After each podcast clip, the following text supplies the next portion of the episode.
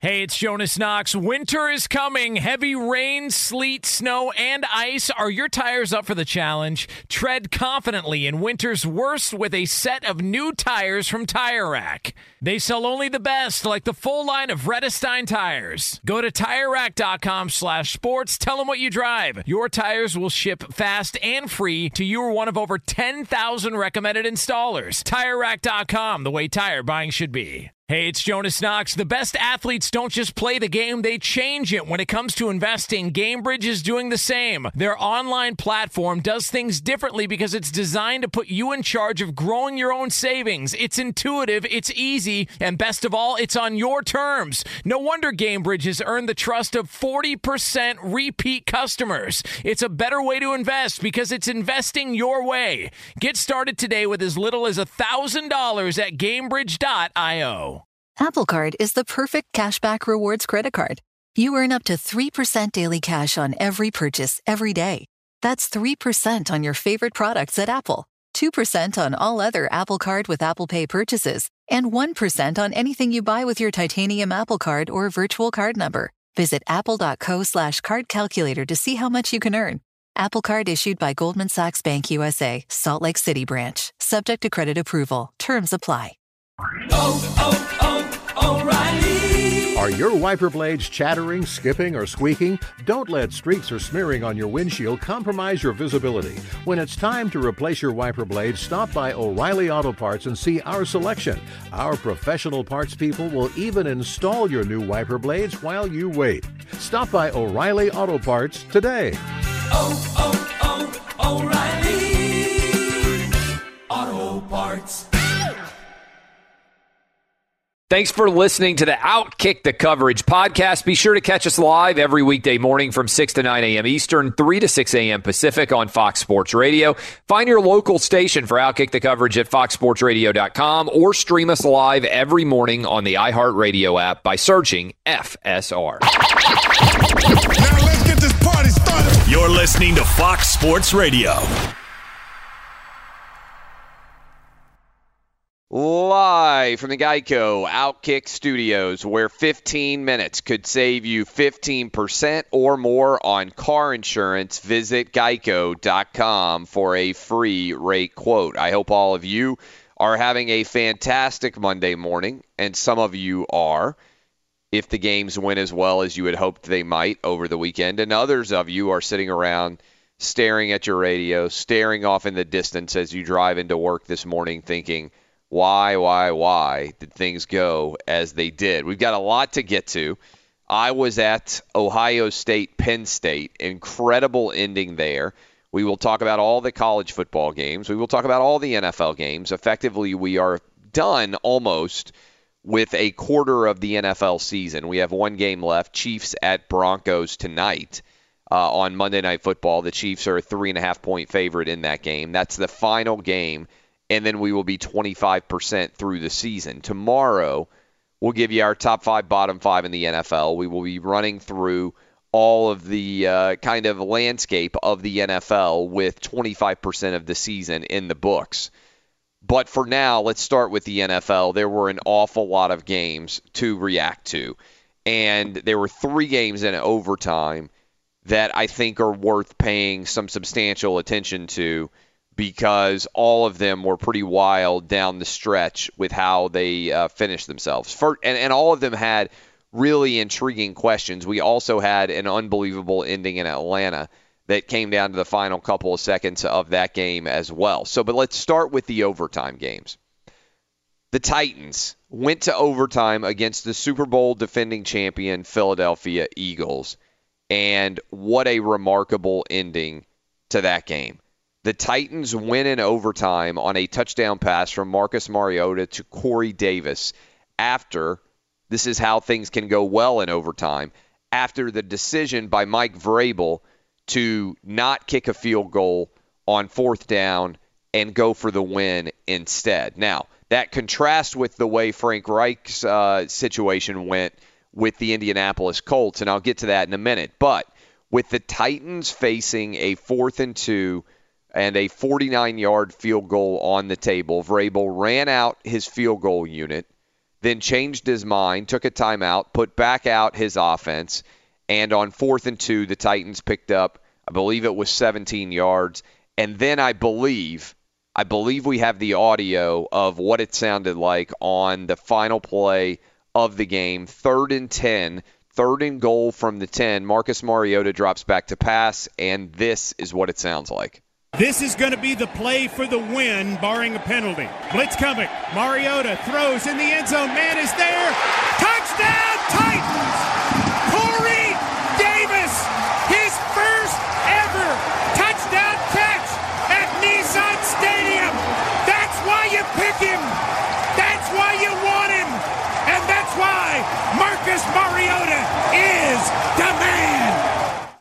That was Mike Keith, Titans Radio Network. So, big takeaway here is the Tennessee Titans are in love with Mike Vrabel. I, as a Titans season ticket holder who goes to all these games, am in love with Mike Vrabel. The Titans now 3 and 1, three straight victories, two of them in division.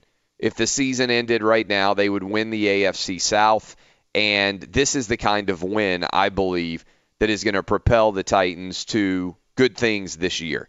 Because Mike Vrabel had faith in his team. Everything that he has done has basically worked so far. Marcus Mariota coming back from an injury, still not having great feeling in his fingers, over 300 yards, completed 15 straight passes in the second half, outdueled Carson Wentz and the Philadelphia Eagles. So for the Titans, they are ecstatic as they get ready for week five. They'll be going on the road, feel like they have a good chance to beat Josh Allen and the Buffalo Bills.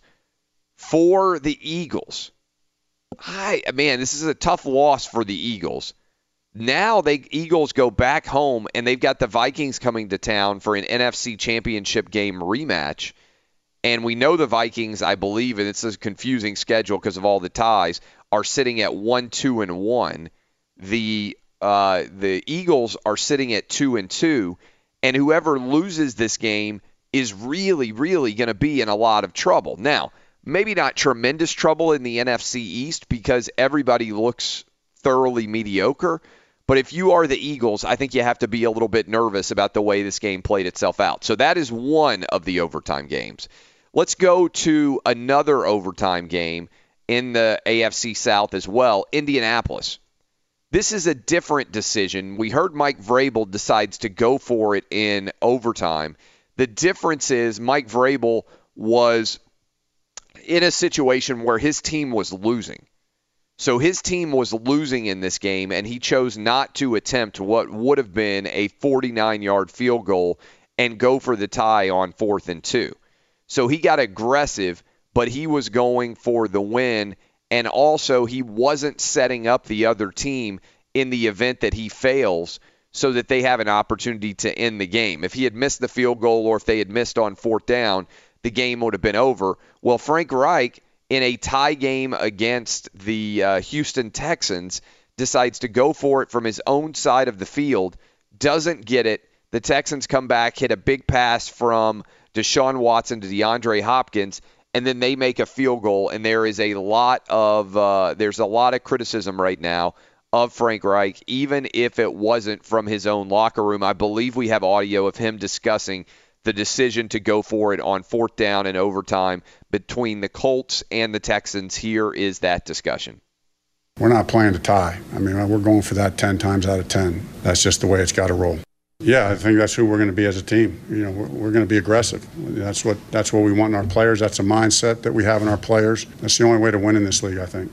Whenever you lose, you always go back and you reevaluate every play. In the perfect scenario, we don't call timeout. We just go for it the first the first time. I mean, there's no doubt that's the that's the way it probably is best to play it out, but that's not how it played out. So that's on me. So those are two different outcomes. The uh, Colts fall to one and three, and in a, in a one and three record. By the way, Andrew Luck 440 yards passing in this game, and they fall to one and three, having to go on the road now against the New England Patriots, who we'll get to in a second, who I thought were also one of the big storylines. The other overtime game, as if there weren't enough uh, of the overtime games to begin with, the Raiders go to overtime against the Browns. The finale is 45 42.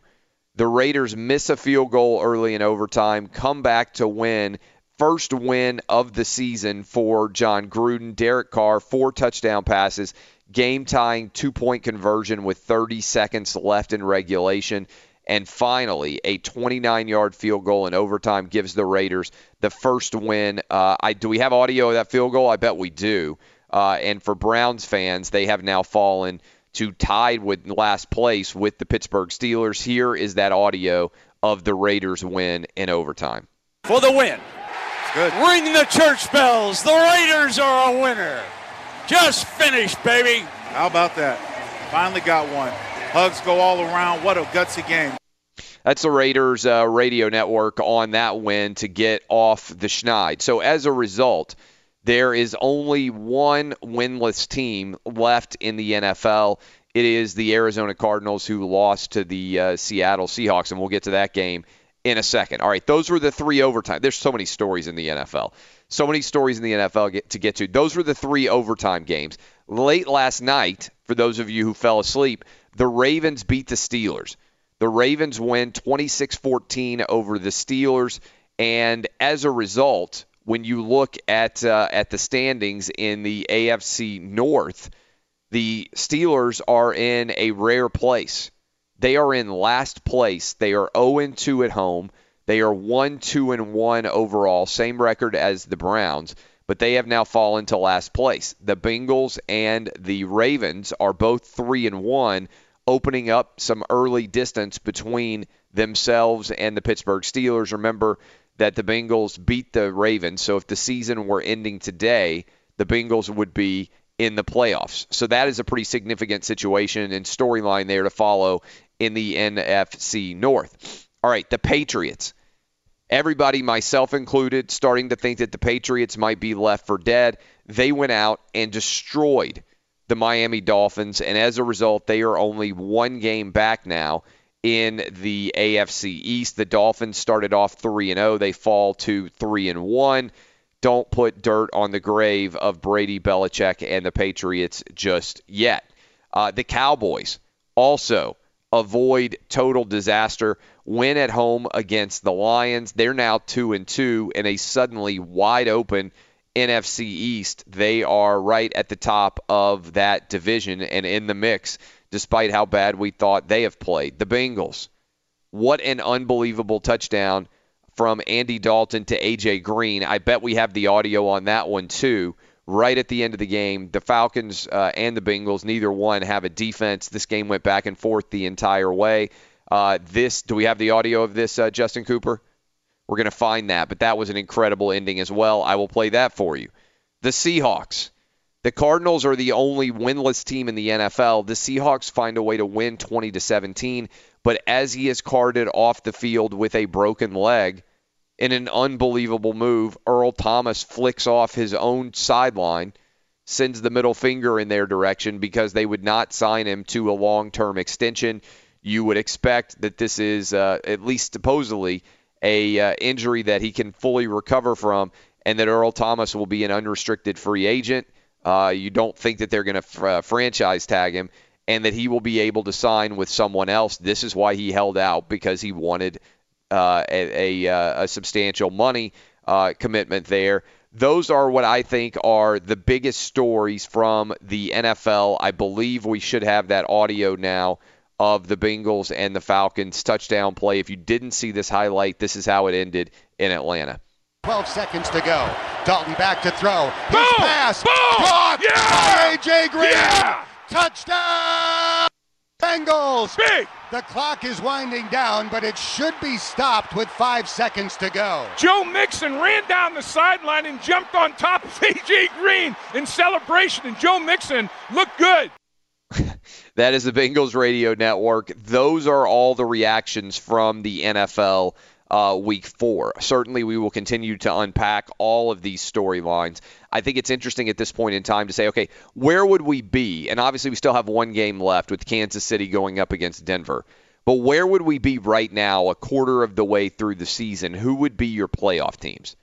I know it's early, but 25% of the NFL season is done. Here's what that would look like in terms of division leaders The Miami Dolphins, even though they got their ass kicked by the New England Patriots this weekend, would be your number one uh, division winner in the AFC East.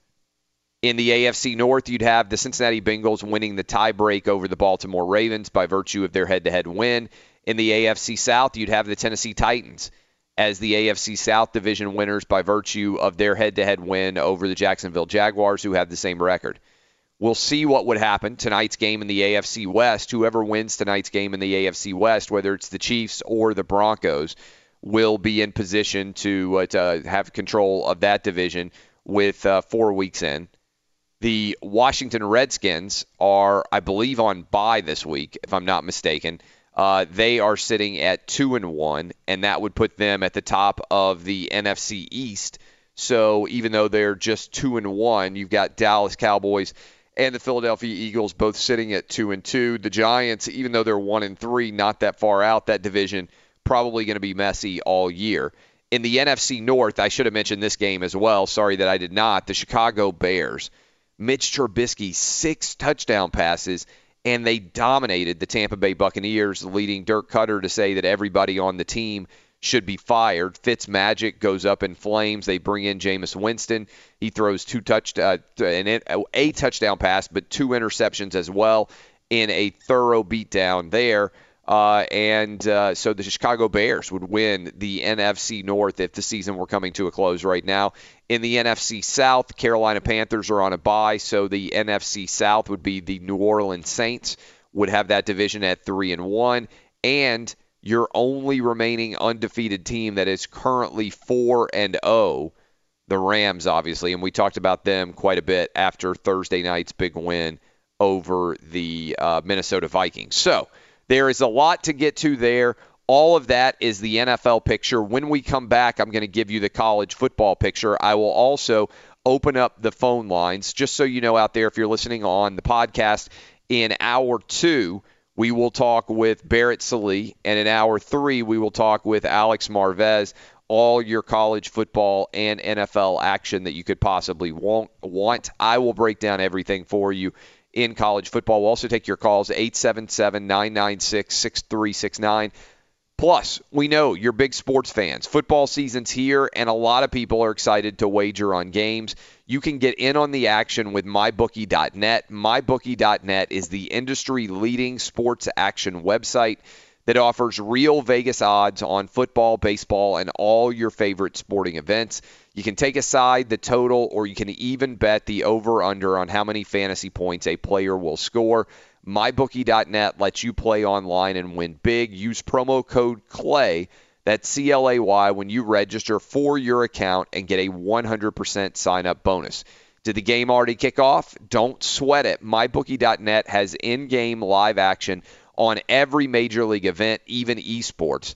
There's no better time to join mybookie.net than today. Go to mybookie.net to open an account and start winning. Use promo code CLAY, that's C L A Y, when you register for your account and get a 100% sign up bonus. Get in on the action. Visit mybookie.net's website today and use promo code CLAY to get a 100% sign up bonus. That's mybookie.net, promo code CLAY for a 100% bonus. No deposit necessary. Terms and conditions apply for entertainment purposes only.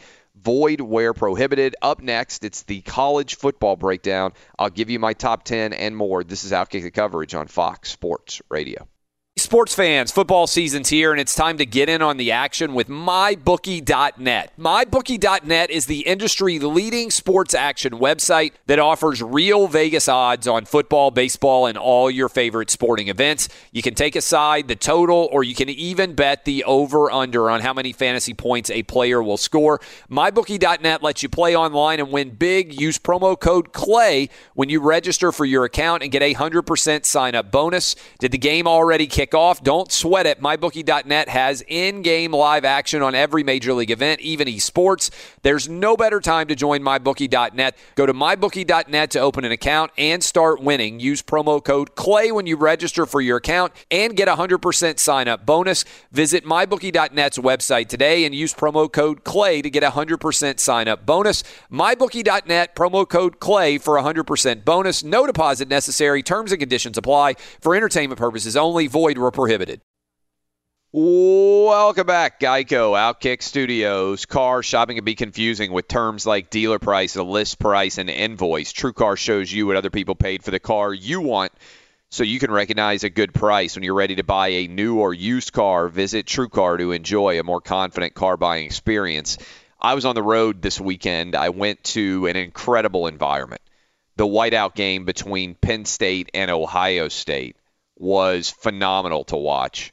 Uh, incredible game.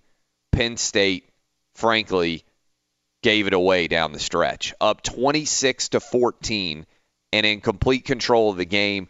A big play, 47-yard touch uh, touchdown uh, catch that was a bad throw from Haskins that uh, was an incredible, incredible catch that led to a 26-21 game and then Penn State runs a play that has gotten a lot of discussion on fourth and five.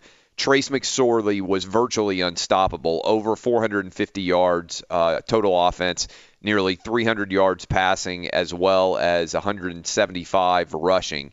And it came down to that play.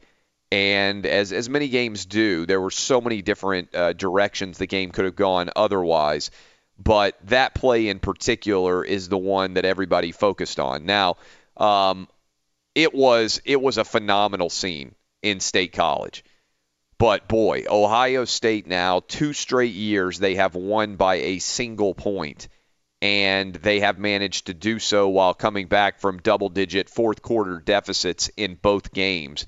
On top of that, as if that loss were not tough enough, the uh, the Penn, Penn State has lost four games, and their last four games have been by a total of eight points. Remember, last year they lost by one, and they lost a lightning storm delayed game against Michigan State, uh, which was a, a really tough loss uh, to drop them to 10 and 2. We'll see what ends up happening, but if you are an Ohio State fan, you have to be ecstatic because you control the early part of the Big Ten East. And honestly, the playoff picture in general is starting to reveal itself pretty well in college football because we're five weeks in. We had five September weekends, which is relatively rare.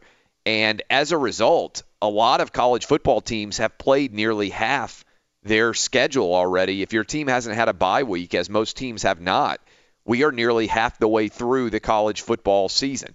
So, uh, big games that stood out from college football to me. If you remember this show, if you listen regularly, we said, what happens if Trevor Lawrence gets hurt?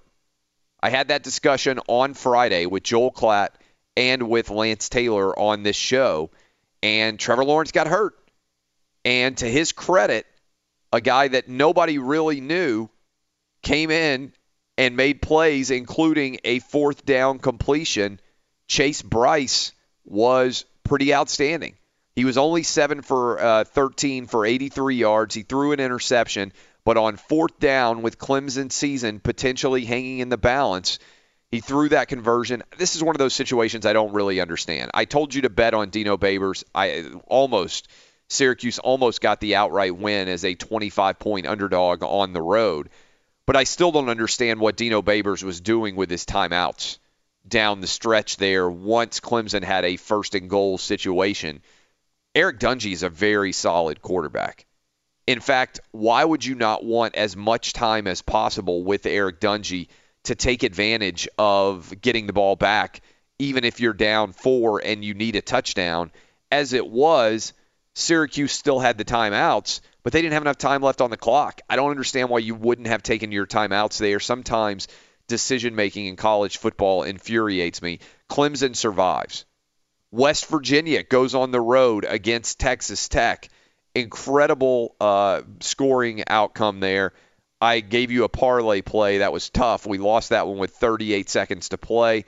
That was a uh, intriguing game to watch, though. And the question is, how good is West Virginia? I don't know the answer, but they are 4 0 and they have won every game by eight or more points. That's a team to put a pin in and try to pay attention to. Kansas left for dead after the opening loss to Maryland. Wins, I believe, its fourth straight game, and now we got the Red River rivalry, the Red River shootout, whatever you want to call it. Texas and Oklahoma playing in Dallas this weekend.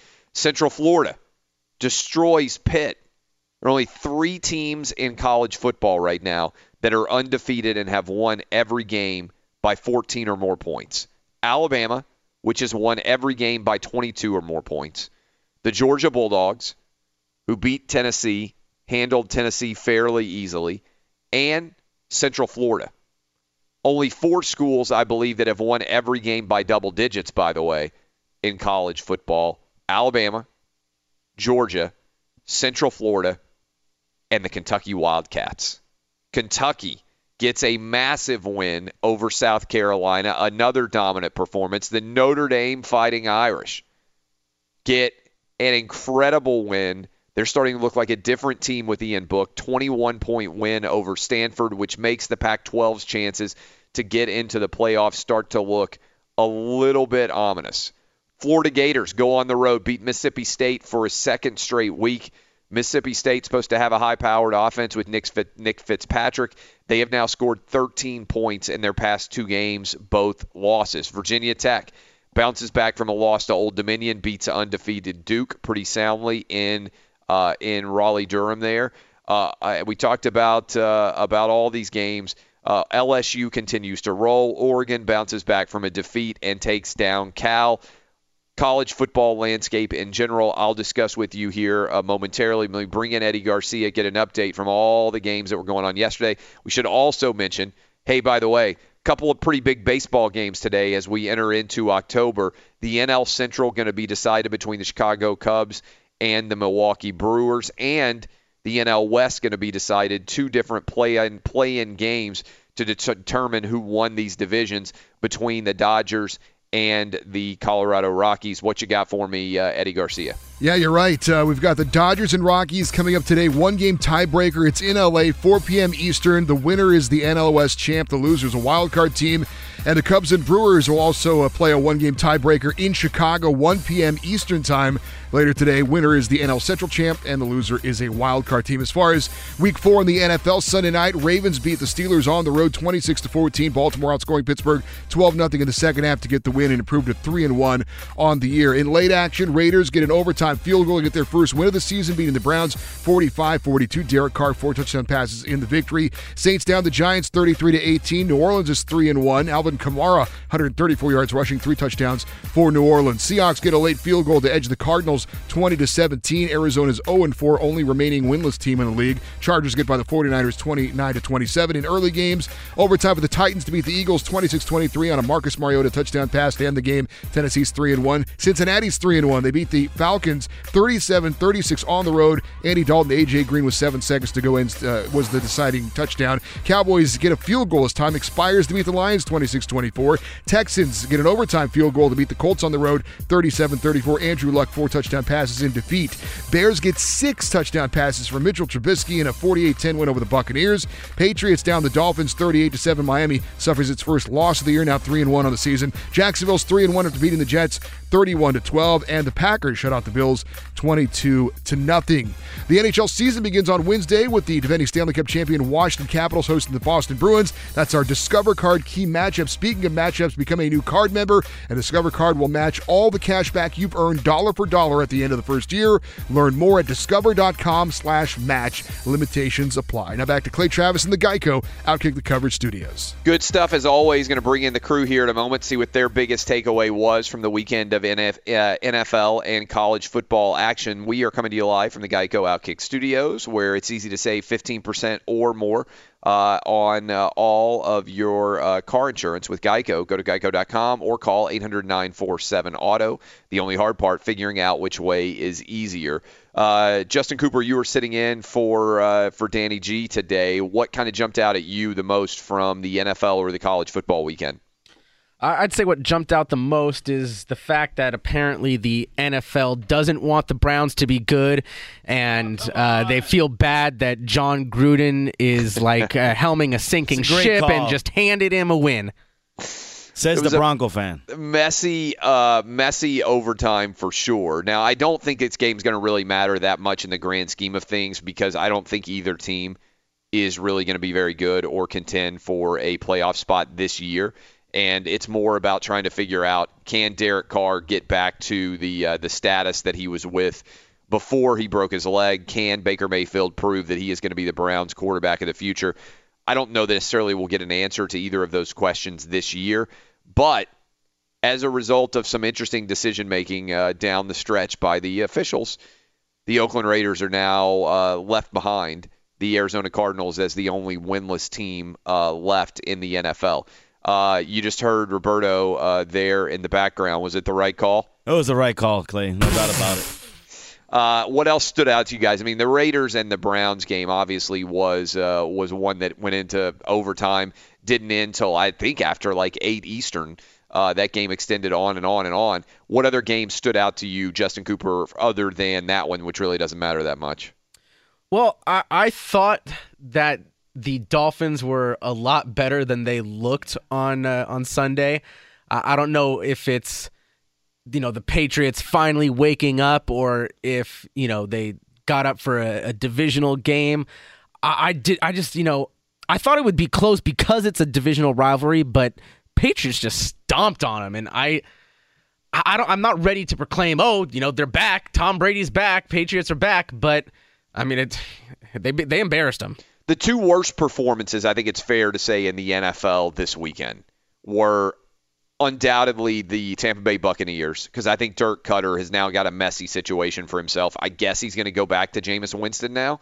I, I don't really know, but it's amazing how quickly we can go from Fitz magic and even earlier this week on Monday, the Tampa Bay Buccaneers take control, get the ball back with three and a half minutes to play. If you remember, uh, they're two and zero, and they have a chance to drive down and tie the game or potentially win it and they get a three and out. They never get the ball back, and as a result, they fall to two and one. And then the wheels just completely came off against the Bears. And meanwhile, the Miami Dolphins looked great through three weeks, and they went on the road with a chance to cement that start to get to 4 0 and send a message to everyone, "Hey, we're legitimate contenders in the AFC East," and they totally fell apart everything went wrong. Um, Eddie Garcia, what have you got for me? What stood out to you the most from the weekend in the NFL and college football? Well, I think what stood out to me the most in the NFL were the two games I circled as my games to watch. Neither one of them were very good, and that was the Patriots Dolphins and the Steelers Ravens. Uh, but there were a lot of interesting finishes, especially in those early games.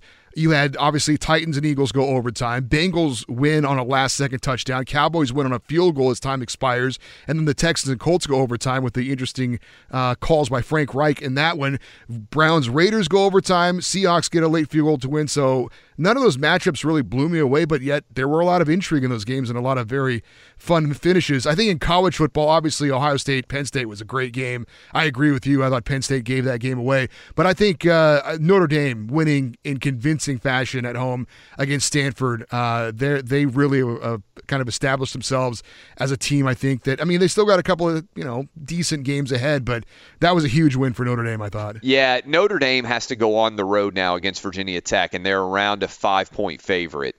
If they win that game, then they should be substantial, maybe even double digit favorites in almost every game that remains of the rest of their season. I don't want Fighting Irish fans to lose their minds and go insane here. But I think it's legitimately a valid thought at this point in time for Notre Dame to believe, hey, if we go 12 and 0, we're 100% in the college football playoff. They don't have to worry about playing a conference title game. They basically are the equivalent of a team, uh, you know, a golfer who gets into the clubhouse and posts a score. 12 and 0 Notre Dame is going to be in the college football playoff, I believe. And so you can look at this schedule now and say, if you're a Notre Dame fan, hey, we get Virginia Tech this weekend. We're a legitimate contender. Uh, Eddie, you're a big, uh, I believe, Pittsburgh Steeler fan. Yeah. How nervous are you now about what's going on, the dynamic that exists with the with the Pittsburgh Steelers? You Well- guys fell to one, two, and one. Yeah, I think Steelers fans, we all wanted to convince ourselves that we could get by without Le'Veon Bell, but clearly, as bad as the defense is, we thought the offense would be something that we could rely on as being more consistent, and it certainly wasn't last night. Obviously, no points in the second half. Against Baltimore. And and you know what? I I, I missed uh, called on the division. I really thought the AFC North was going to be a bad division again, and that the Steelers would, even if they got off to a bad start, would be fine.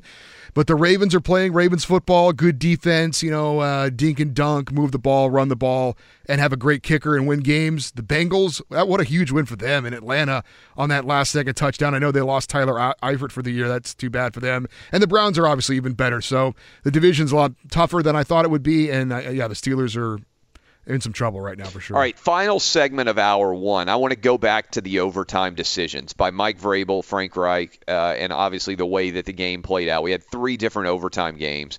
Uh, the way the game played out between the Browns and the Raiders. What's the right way to coach overtime in the NFL? I'm going to go back to the decisions by Vrabel and by Frank Reich, and in particular, I want to dive into them and discuss whether the right decision was made, how you coach there, because I do think that we maybe got a little bit of a lesson, and for some reason, it now is normal, commonplace to get overtime in the NFL. We didn't see it hardly at all for a long time. We could have very easily had three games end in ties uh, in the NFL on the same weekend. What's going on there? We're going to dive in. We'll discuss. I'm Clay Travis. Appreciate you spending your Monday morning with us. By the way, where are what's our phone situation? Dub is still like in Paris now. He went to the Ryder Cup. Our phone guy. Is everything now run through uh, L.A.? Do we have access to the phones? Yep. All right, so I'll give you the phone number too, 877-996-6369. Allow you guys to react to any of the games that we have discussed in college football or the NFL. That's 877-996-6369. We're going to dive back in though, uh, and we'll break down uh, for you what should you do in overtime if you're an NFL head coach. All that more. I'm Clay Travis. Thanks for spending your Monday with us on Fox Sports Radio. Welcome back, Geico Outkick Studio. We're brought to you by Discover Card. We treat you like you'd treat you. Uh, that is Discover Card. Um, we are rolling here, Monday edition, Outkick the coverage on Fox Sports Radio. Appreciate all of you spending your Monday morning with us. And I think one of the most intriguing questions that came out of the weekend, both the college football and the NFL, is how do you play overtime? Three different overtime games in the NFL. There is not a lot of precedent for how to handle overtime in the NFL because, frankly, overtime in the NFL doesn't happen that often. And when it does happen, we have relatively new rules, which are you don't win with the first score if the first score is a field goal. So, for instance, in the Tennessee Titan game against the uh, Philadelphia Eagles, the Eagles won the toss, got the ball, drove down, were stopped, and kicked the field goal. So in years past, for many years in overtime, boom, the game's over. You don't have to consider anything else. All you needed to do was to win. Well, in the wake of the overtime uh, playoff game where I think it was Brett Favre and the Vikings didn't get the ball at all, right, against the Saints, and the Saints won the game, everybody said that doesn't really seem that fair that the coin toss is so dispositive. And so they changed the rule to if you score a touchdown, the game is over and the other team doesn't have to get the ball. But if you kick a field goal, the other team gets the ball and they get the opportunity to either kick a field goal or uh, score a touchdown to win the game. So you ensure that each team gets at least one possession in overtime. So in the Titans game, they give up a field goal and then they are driving back the other direction and they face a fourth and two with what would have been a 49 yard field goal to go for the tie. So Mike Vrabel had a decision to make. Do I kick a field goal to go for a tie or not?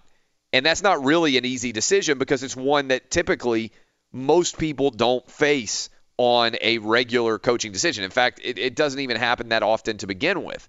The decision that Frank Reich made in the Indianapolis Colts game was substantially different because the game was already tied and when he went for it on fourth down, what he was doing was giving the other team an opportunity, if they didn't convert that fourth down, to come back the other way, the Texans, and be able to make that field goal. So I think those were two fundamentally different decisions. Obviously, the game between the Raiders and the uh, Browns went back and forth a couple of different times, multiple possessions, one missed overtime field goal by the Raiders, everything else associated with it. There wasn't as much drama in terms of those decisions to me, the decisions made by Coach Reich and by Coach Vrabel were both in theory the same, which is you go for the win, but the circumstances were substantially different. I.e., the Colts were actually risking a loss when they decided to go for it on their own side of the 50. Does that make a little bit more sense? In other words, the decisions were fundamentally different. Let's go back to Vrabel's decision again, because I do think this is such an intriguing strategic discussion that hasn't been really talked about that much. First of all, Vrabel had a 49 yard field goal. A 49 yard field goal in the NFL, you probably make what? 75 to 80% of the time. I don't have the data in front of me right now, but if you have a good field goal kicker, and the Titans do, and Ryan Succop, you probably make that field goal at least 75 or 80% of the time. A 49 yard field goal is not a chip shot, but 75% or 8, 75 or 80% of the time, let's say, you would end up with a tie there. And so the Titans would have left 2 1 and 1, and the Eagles would have left 2 1 and 1. Fourth and two, you probably convert that in the NFL, I would guess, on a, what do you think, 55% basis, maybe maybe even closer, maybe something like that. I would think on the NFL on a fourth and two, you probably converted about 55% of the time. I would rather be the offense going for a fourth and two than I would the defense trying to stop it. So that's a fundamentally different kind of situation. And on that play, by the way, the Titans gained 17 yards, advanced all the way to the Eagles 15, and set up would would be a winning opportunity. In other words, when Vrabel made the decision to go for it, his team was in a much better position for potentially getting the win because they were already on the other side of the field driving to try to get the win. And also, his percentage chance on the field goal was not great. It was an aggressive play, but it was one that potentially had a significant payoff in a positive direction. The decision Frank Reich made, I, I would have punted. I'm going to be honest with you there. Because I think even if you get the first down there, you're not putting yourself in a position necessarily where you know you're going to have a chance to win. I think if he had been on the other side of the field and a first down there gives you a chance to be really easily within uh, distance to go for the field goal, then I think I would have gone for it. If I were on the other side of the field, I think that's kind of a no brainer at that point because you're playing for the win. If you get a first down there, there's still not very much time left, and you're still in a difficult situation, not necessarily knowing whether or not you're going to have a chance for a win. He went for it, didn't get the result he wanted, and on the next play, the Texans hit a 20 plus yard uh, uh, pass. And now, if you're the Colts, man, you're sitting at one and three, and you are headed back to Pitt, uh, headed to the play the Patriots to potentially fall to one and four, and your season is basically over. All right, I teased it before. I promise you we're going to take calls here. 877 996 6369. I, by the way, am in love with Mike Vrabel. Everything about Mike Vrabel has come up gold for the Titans so far. Three straight wins as underdogs over the Houston Texans, over the Jacksonville Jaguars, and now over the defending Super Bowl champion Philadelphia Eagles. I think if you're a Titans fan, you have to be ecstatic. I think uh, there are a uh, still many things to get to. Let's go to the top of hour two. I'll give you my top 10 in college football. We're going to talk with Barrett Sallee. We will also take your calls 877 996 6369. If you're with us, hang on. I will continue. We'll go to your calls to start off hour two, and I'll give you my Outkick top 10. All of that still to come. Barrett Sallee in hour two and Alex Marvez in hour three. Hope your October is going well. Thanks for spending your Monday with us on Outkick. Be sure to catch live editions of Outkick the coverage with Clay Travis weekdays at 6 a.m. Eastern, 3 a.m. Pacific on Fox Sports Radio and the iHeartRadio app. Live from the Geico Outkick Studios, where 15 minutes could save you 15% or more on car insurance. Visit geico.com for a free rate quote. Uh, and uh, we are off and running. I hope all of you are having a fantastic Monday. We've been breaking down everything surrounding the NFL and college football. I want to hit this off the top and bring in the crew here for a moment as we start off hour two, by the way. What's the vibe in LA? There are a couple of big baseball games going on. The NL Central and the NL West going to both be decided in early afternoon games taking place uh, to, and then whoever loses those games will then play in another play-in game which will be the uh, the wild card play-in game. I know that the city of Los Angeles is obsessed with the Dodgers. Uh, Justin Cooper sitting in for Danny G today. What would you assess as the uh, overall vibe in the city of Los Angeles as the Dodgers' uh, postseason future hangs in the balance here with a game against the Rockies? Well, Clay, I'd say that Roberto's the, the better one to ask about that. I'm an I'm an Angels fan, so I've checked out Oh, of baseball bastard. season a, a Uh, long time Yeah. ago. Coop's Roberto, what Coop's is- just excited that they Yeah, finally Ro- get rid of Mike Scioscia. Uh, Roberto, what is the vibe here in, in in LA? I mean, I think people have to be excited that they got into the playoff game to begin with, right? Yeah, the play-in game. Yeah, definitely. Because a week ago, it didn't look like they were going to make the playoffs. Was- and and now they're the favorite at home. Uh, and if they win, then you would- don't have to have the stress of a one-game play-in situation for the wild card. Not to mention back-to-back games there.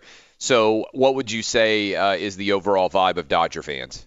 Oh, everybody's excited. I'll say uh, Dodger fans, uh, the excitement level is extreme right now. Everybody's looking forward to it. Uh, especially since, like you said last week, uh, it looked like we weren't going to make the playoffs, and now now we're in good position. If we win, then uh, uh, Dodgers host the Braves. But if they lose, then they have to play tomorrow, so they have to win. It's a must win, obviously. Dodgers Braves would be a fascinating series to see what happens. Atlanta Young uh, in front of the uh, the overall race. Like I don't think anybody anticipated that the that the Braves would be as good as they were so early. And also, hate to say it for all the people listening in Atlanta. Atlanta, one of our biggest markets out there. The Braves have such a tortured postseason history that it doesn't matter who they're playing against. Brave fans get nervous, and obviously then the Cubs also going up against the Brewers. So you got several of the big brands of uh, the National League battling it out down the stretch here to see what's going to happen. Those games, uh, I believe, are on ESPN back to back, and then it leads Yeah, into Monday are. Night Football. So October, I think, is the best month of the year in general in uh, in all of sports, and this is a heck of a start off for October 1st to get back-to-back uh, division deciding playoff games, individual game decisions, and then to follow that up with uh, Monday Night Football, and we'll see whether Patrick Mahomes and the Chiefs can take their uh, t- take their magic on the road against the Denver Broncos. So that's an exciting day of sports going on all day long. All right, uh, let's take a couple of your calls, and then I'll give you my Outkick top 10, and then we're going to be joined by Barrett Sallee. Uh, college football week five now complete. I'll also tell you who I would put in for the uh, for the college football playoff if I was going to do it. Uh, Jose in Fremont, what's up, my man? What's up, brother? Hey, check this out, man. I went to the game yesterday, Raider Cleveland game. Man, we got that W, but I am like, I'm pretty much done with Derek Carr, man. I'm not even playing, bro. I don't know how David, I don't know how David Carr stuck back into the league, and I don't know what he did with Derek, but he's got to bring it back. hey, check this out. I need to ask you for a favor. I'm the one that called and made the bold prediction that the Chiefs would take out, um, what's his name, Jimmy G. For that, is there any way I can get a signed copy of your book? And I'll pay you for the book, but I just want a signed copy, bro, because you're the bomb. You keep it real, and I love the show. Well, first of all, you could email me, uh, and uh, and I'll see about getting you a signed copy. I'm clay.travis at gmail. I appreciate the call. Uh, the book, by the way, is continuing to dominate. We were one of the 10 best-selling nonfiction books in America in the entire country, uh, and they've had to go back to print twice since we released on Tuesday. That's how many of you have gone out and bought the book. A lot of you went to bookstores all over the country, Amazon. I just want to say thanks, by the way. That's extraordinary. Uh, the book's called Republicans Buy Sneakers too. I think you guys will enjoy it if you enjoy the show. But they've had to go back to the printer twice to do additional print runs because we sold so many copies in the first week of this release. And again, we're one of the 10 best-selling nonfiction books in the entire country this week. Uh, this past week, the book's been out for six days now. It's been in the top 100 virtually that entire time on Amazon. So thank you guys for all of uh, all of that support. Uh, Cal in San Jose, what's up, Cal? Hey Clay, love your show, buddy. Appreciate it. You know, I, the first, in the, you mentioned earlier about the two ties already in the NFL this year. We could easily have had five already this year. Could have had three And- today. Could have had three yesterday very easily that all ended in ties. Could have easily had the Titans and the Eagles, the uh, the game between the Colts and the Texans, and certainly the Raiders and the Browns. All of those games could have easily ended in a tie. I mean, and nobody loves ties. I mean, hell, even the NHL uh, figured out that ties are no good. I was just thinking, you know, isn't it time for the NFL to start looking at college football overtime? I mean, Yeah. and also a lot of people forget that overtime is 10 minutes now instead of 15. Yeah. You have an you have an opening drive that lasts six or seven minutes. The other team only, and they get a field goal. The other team has two minutes to try to march down the field to try to do something. You know, at least with college football overtime, I mean, it's so exciting, so much fun. And the reason they reduced the 10 minutes in the first place was to reduce injuries. Well, this would reduce injuries even more by doing the college football overtime. Yeah, you know what? I, I agree with you. I think college football overtime is much better than NFL overtime. And you're right. I, a lot of people have forgotten. It used to be a 15 minute overtime. Now it's a 10 minute overtime. And uh, the Titans game is a great example. You had two possessions. The Eagles drove down, and then the Titans drove down, and they took up almost the entire uh, time. The Titans scored, I believe, with 18 seconds left to end that game on a third and 10. Otherwise, even though he got credit for being so aggressive, I don't think there's any doubt that Mike Vrabel would have kicked the field goal on fourth and goal from the 10 because the percentage chance of scoring a touchdown there is so low. I think. Maybe I'm wrong. Maybe he would have thrown it in the end zone again. Uh, but to me, the play there would have been obviously to kick the uh, to kick the chip shot field goal and just ended it effectively in a tie. But I do think if they went to college football rules, start at the 25 yard line, I think the NFL, the one challenge with college football overtime is it can potentially go on forever. So I, I think maybe in the NFL you would start at the 40. I, I think that would be a better way to ensure because then you still uh, could get in a situation where the defense could get out without having allowed any points. And so if you started at the 40, then uh, I, I, think it would be a little bit more challenging and you'd probably end it. The other thing is, I don't think you'd want to go back and forth like seven or eight times. Although people who had those players in fantasy would be like, "Oh my God, the the the, the amount of touchdowns and everything else you could post would be extraordinary." I think uh, what would have to happen is you'd have to go for two every time or whatever. You, I, I think you'd try to end it in one overtime possession and it would, I think, be a lot faster if you did it that way. Uh, good call, and I do think that college football overtime is superior to NFL overtime. Uh, let me go ahead and give you my top 10. I think we have top 10 music. This is uh, my college football top 10 through five weeks. We had five weekends in September, which is pretty crazy to think about uh, already. And so many teams, college football is tough because the season, off season, is so long and then the season gets here and you're like man after five weeks in september and almost half of college football season is already over so here is my top 10 these are up on outkick uh, you can go check it out at outkick.com uh, my outkick national top 10 going in reverse order i've got penn state at 10 uh, the nittany lions were oh so achingly close to being in control in the big ten east having a bye week, sitting at uh, sitting at five and zero, oh, being ecstatic about how the season had gone. Instead, they lose to uh, to Ohio State. The Buckeyes come back from dead. So I've got Penn State at number ten overall. Number nine overall. I've still got the Washington Huskies there. They lost in week one to Auburn, a really tough loss.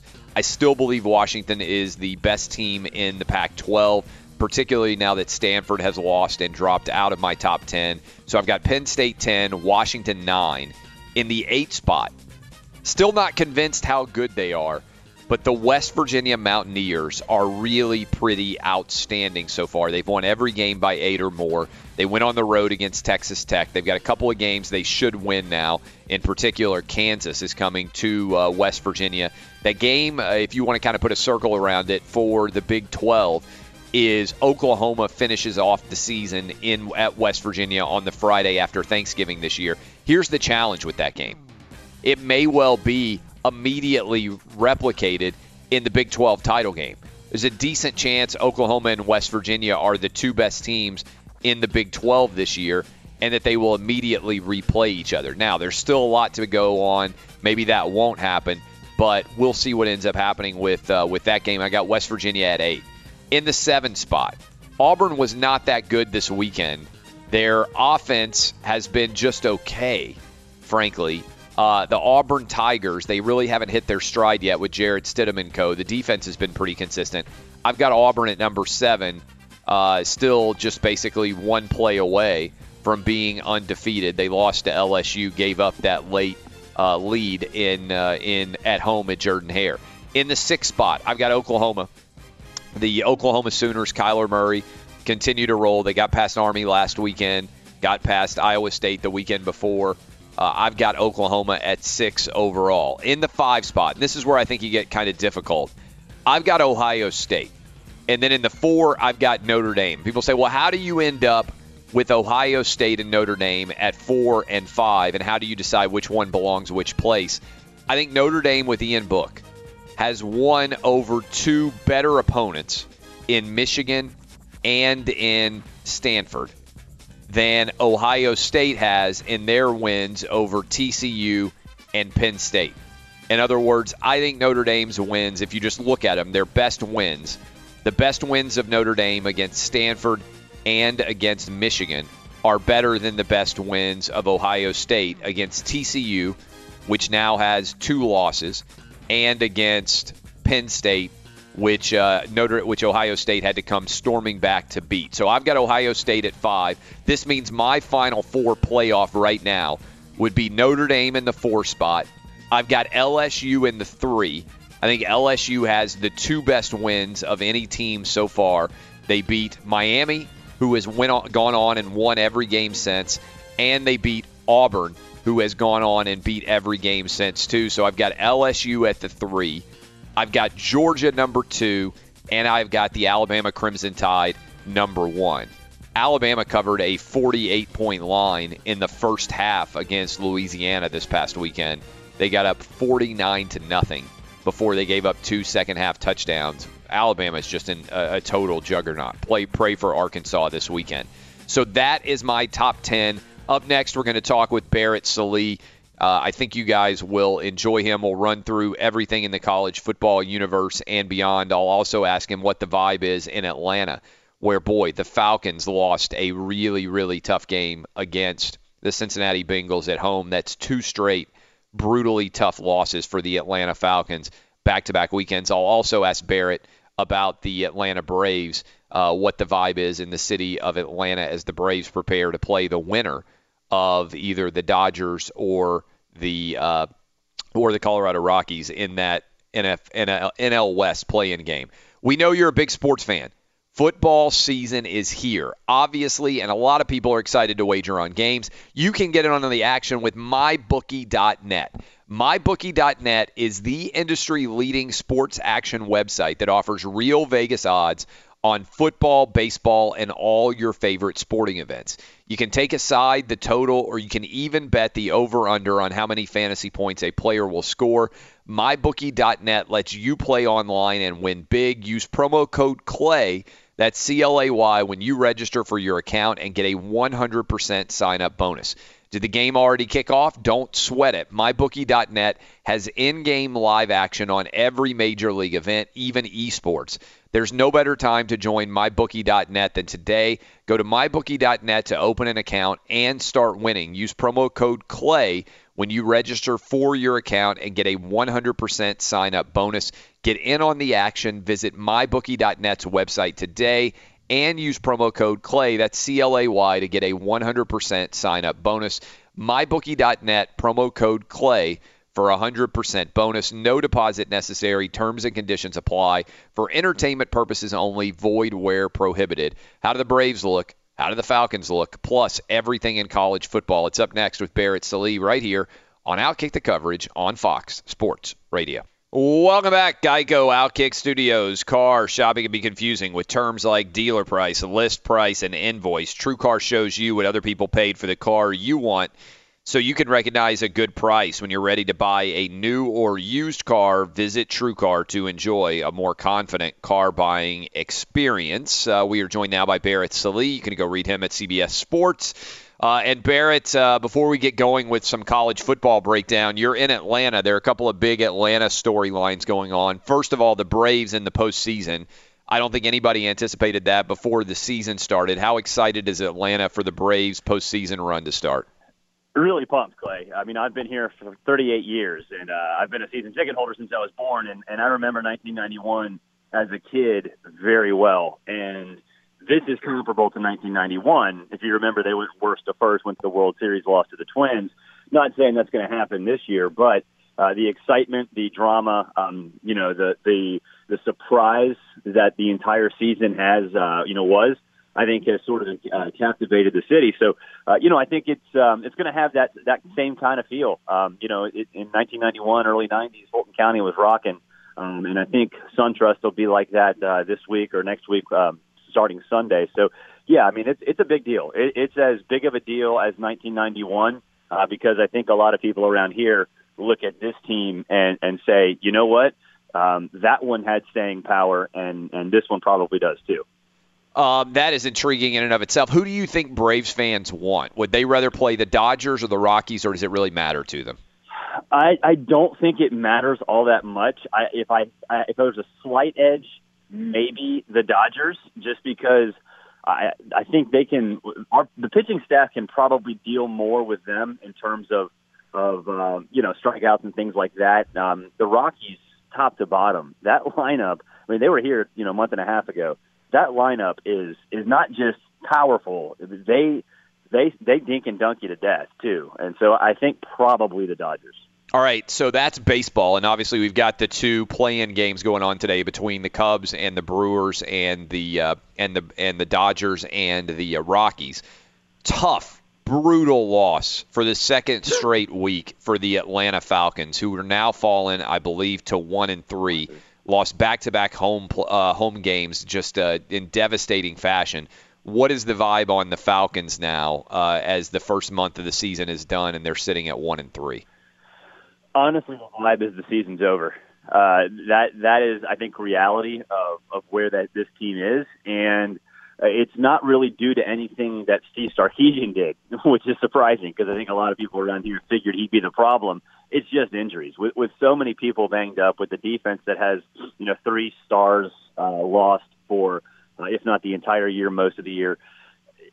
The feeling is that there's no chance of of consistently being better than than the Saints uh, or, or the uh, the Panthers in the division, and and that the defense is going to be a liability pretty much the entire season. And, and while Matt Ryan's great, and you know there's there's a lot of talent on the offensive side, you know it's going to be one of those those seasons where if you kick a field goal instead of a touchdown in a couple drives, um, you're done. And so. Uh, I just I, one and three start with no defense. Uh, I think it's uh, it's pretty clear that this season's lost. All right, let's go to college football. Biggest game, most interesting game I thought of the weekend by far. I was there in person for the whiteout for Penn State against Ohio State. Uh, Ohio State steals it away late. Was this more of a Penn State loss or an Ohio State win? I mean, I still think it was an Ohio State win. Um, certainly, the, fourth and five call was atrocious, and, and Penn State certainly could have made some noise had that call not been not been made. But you have to give credit to Ohio State for what they did. Tough, tough spot. Uh, really raucous atmosphere at night. One of the most unique atmospheres I think in college football when it's the whiteout at Penn State at night. And they came back from a 12 point hole. Um, and they did it, you know, while Dwayne Haskins was under fire. And, and you heard the pregame talk where um, some of his former high school teammates said, "Hey, look, you get him out of the pocket, you get him rattled, he'll fold." And for three quarters, that looked accurate. And to his credit, he, you know, got himself together and, and made some really, really big plays in the face of a ton of pressure in the fourth quarter, coming out of that 12-point hole. So, uh, to me, it's it's more Ohio State winning. It's more Ohio State um, not backing down and, and not being intimidated by a hostile atmosphere. Um, and that's not to say that that Penn State necessarily threw it away. I think the only reason Penn State you could argue threw it away was the fourth and five call. Outside of that, they just got beat by a slightly better team that night, and I think it's it's weird coming out of that game. I kind of felt like both of those teams are still top five, top six teams in the country. I can see that argument for sure. What would your college football? Well, let's go first to the other big top ten game. Notre Dame dominates uh, Stanford. How much better is Notre Dame with Ian Book? How much uh, do you at this point think, you know what? Notre Dame's got a pretty decent chance to make the college football playoff. Well, second question first. They've got a really good chance to make the college football playoff because the rest of their schedule is absolute cake. And, and getting by Stanford in the way that they did, it probably was the last big game they'll play. So that works, you know, in, in two in two ways. One, um, you know, your resume sort of is what it is at this point, and, and the playoff committee is going to look at that. But on the flip side, you're not going to get that many chances late to impress. That might work against them, but you know, I think it's very likely that they they finish 10 and 2, 11 and 1, even 12 and 0, and and at that point they're definitely in the conversation.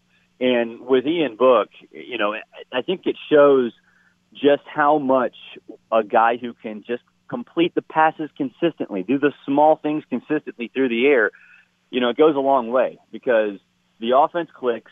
Um, you know, Ian Book's mobile enough to, to do some damage, just like Brandon Wimbush, but unlike Brandon Wimbush, he's he's a threat through the air, and he doesn't have to go out there and be Joe Montana. He just has to look like Joe Montana every once in a while, and and he can do that. And so, yeah, they're dangerous. They're extremely dangerous, and and with the defense that they've got, um, you know, it's one of those that's that's almost that, that's solid week in and week out.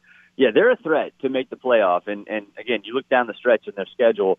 The toughest game they have is probably USC, maybe Virginia Tech this weekend. Although I, I would have to stretch my mind in a lot of different ways to, to count that as a big game. Um, yeah, I mean it's it's a it's a it's it's a not cakewalk for them, but it wouldn't surprise me at all if they ran the table. All right, let's talk about Clemson.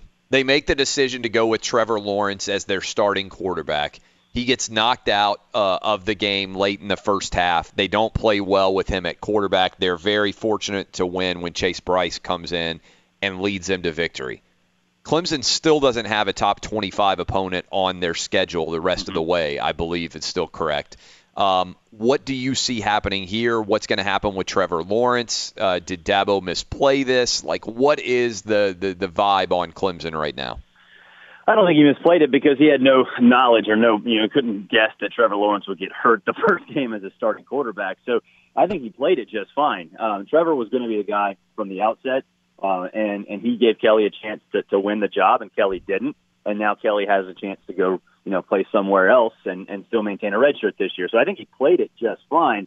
Just unfortunately for him and unfortunately for Clemson, you had Trevor Lawrence get hurt in the first game uh, that he started. So, you know, that's unfortunate. But I think in terms of, of what it means for Clemson, Chase Brice can play. I mean, Chase Brice, you know, you saw in that second half on a fourth down pass, that's what he can do. And, and I saw that kid play in high school a few times in some camps too you know, he was as good as Jake Fromm. Trevor Lawrence was at a camp. He was as good as Trevor Lawrence in the camp.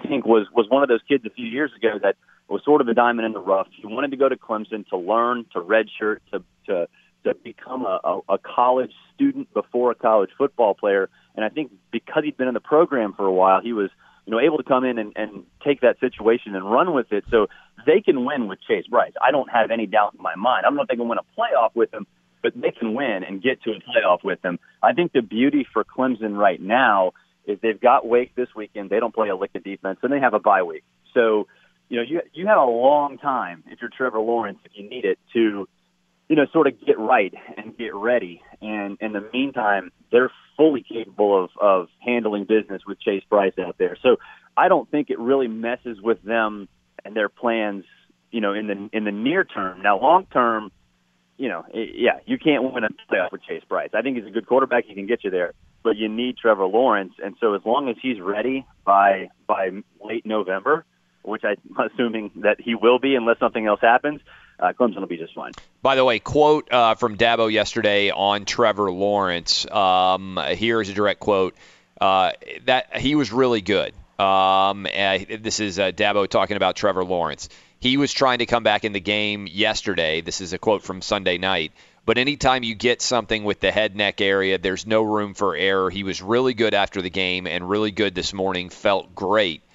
I think they were very encouraged with what they saw. He'll work out and they'll continue to reevaluate him. Hopefully, they put him back in practice this week. So it doesn't sound like, at least based on those quotes, that this Trevor Lawrence injury is going to be something that is a multi multi week uh, injury situation. What would your college football playoff be right now if you were on the committee? And The reason why I ask that is I think we're setting up for potentially some messy situations if you kind of schedule watch, right? I don't right. think anybody's going to beat Alabama. I think Alabama's mm-hmm. going to go 13 and 0. Uh, maybe Georgia can give them a challenge in the SEC championship game. Uh, maybe LSU on the road can can get a couple of turnovers from Tua, but based on what I've seen so far, Alabama is head and shoulders above everybody else. I think Alabama is going to go 13 and 0. There's a decent chance, we'll see what happens, that Ohio State could do the same now that they've got past what I think is their most difficult challenge. They survived Penn State. Clemson doesn't play a top 25 team left.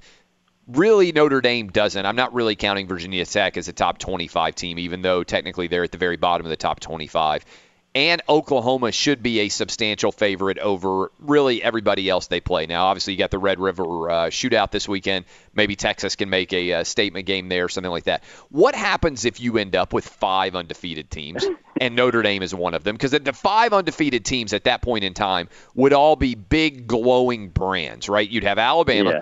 you'd have Clemson, you'd have Ohio State, you would have Oklahoma, and you would have Notre Dame. If I gave you those five and said all five of them are going to go undefeated, now the odds of that happening are low, but if it happened, which guy gets left out? Which oh man, that well, first of all, you'd have plenty of radio content, so that, Oh that's yeah, that, that is. I'm already starting it early. I'm starting it early with what if everybody goes undefeated. But I, the reason why I think it's particularly unique this year is Notre Dame is, I think, going to be in the mix. Now, maybe uh, now that I were talking about it right now, they'll lose to Virginia Tech this weekend and they'll knock themselves out. But if they beat Virginia Tech. I think it's it, it, a lot of times talking about whether a team's going to go undefeated is crazy, but when you have Clemson, who is going to be probably double-digit favorite over everybody else for the rest of their season, if Notre Dame can win this game, I think they're likely to be nearly a double-digit favorite the rest of the way. Oklahoma may be, uh, you know, I know they finished the season off with uh, with West Virginia, but I feel like they're seven and a half, eight point favorites over Texas this weekend.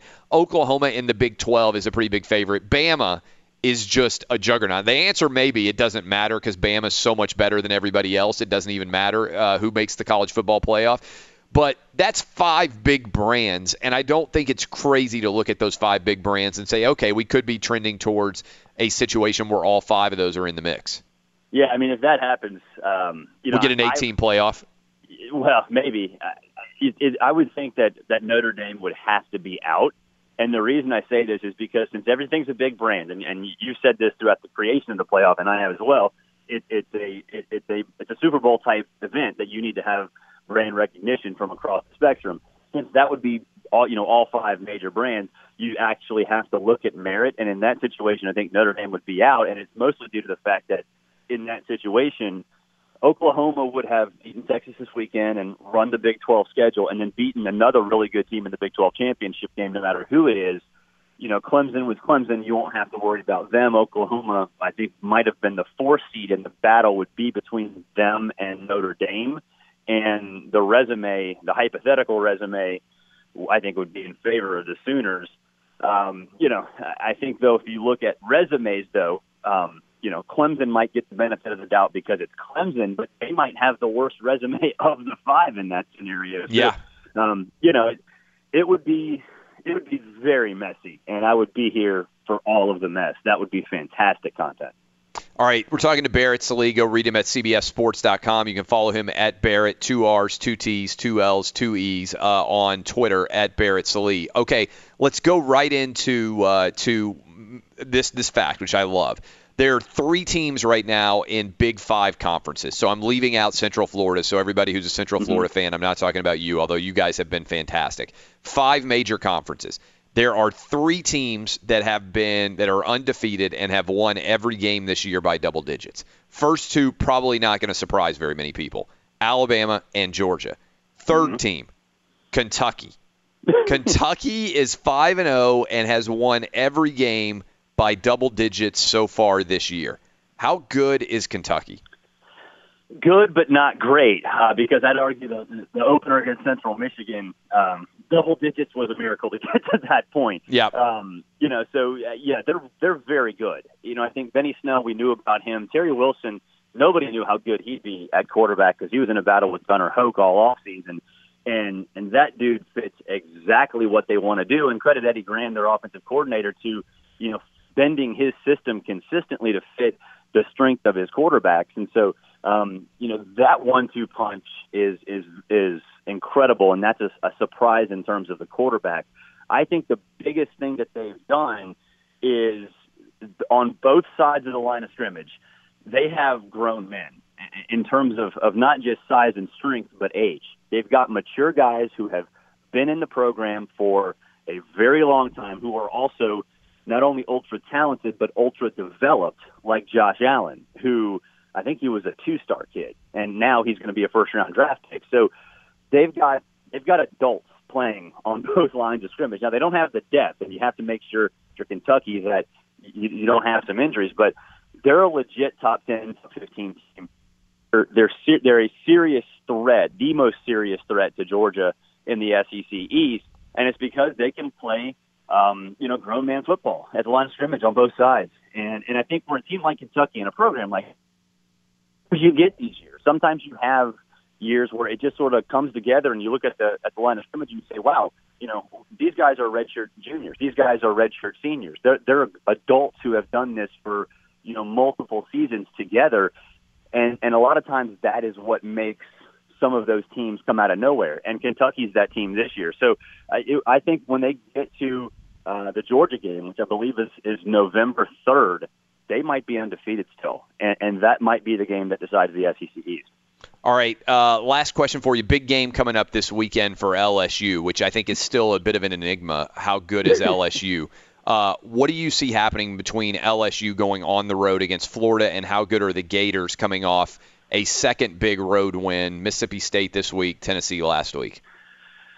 I think it's going to look like a um, much uglier, if that's possible, version of the LSU Auburn game, where you know Auburn couldn't uh, muster up a lot of offense and, and nearly found a way to win it, and Florida's offense I think is a little bit of a step back, and so um, you know it's going to come down to defense. It's going to come down to Joe Burrow making a play or two, uh, because Florida, say what you will about their offense, and, and there's a lot of of, of doubt out there, even after the two wins, that Florida's offense is still halfway is even halfway decent, but their defense has been lights out. So uh, on the road in a tough environment, Joe Burrow has done it before. We've seen that now.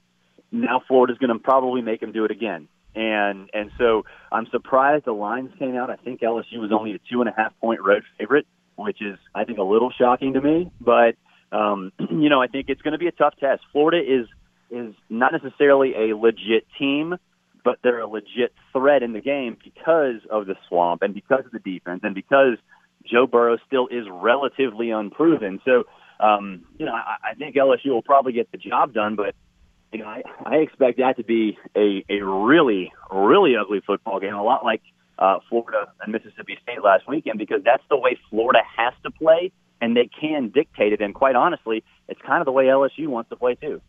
Outstanding stuff as always. Appreciate you waking up early with us. Enjoy that Braves playoff run. Pray for the Falcons. That's Barrett Sallee at Barrett Sallee on Twitter. You can go read him at CBSSports.com. Uh, Let me bring in Eddie Garcia. What's shaking, my man?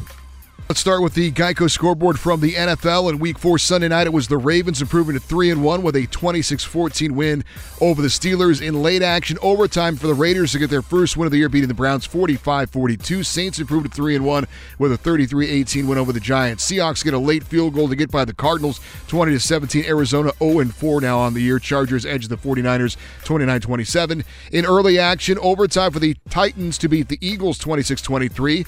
Tennessee's 3 and 1. So is after getting a late touchdown to beat the Falcons on the road 37 36. Cowboys on a field goal as time expires beat the Lions 26 24.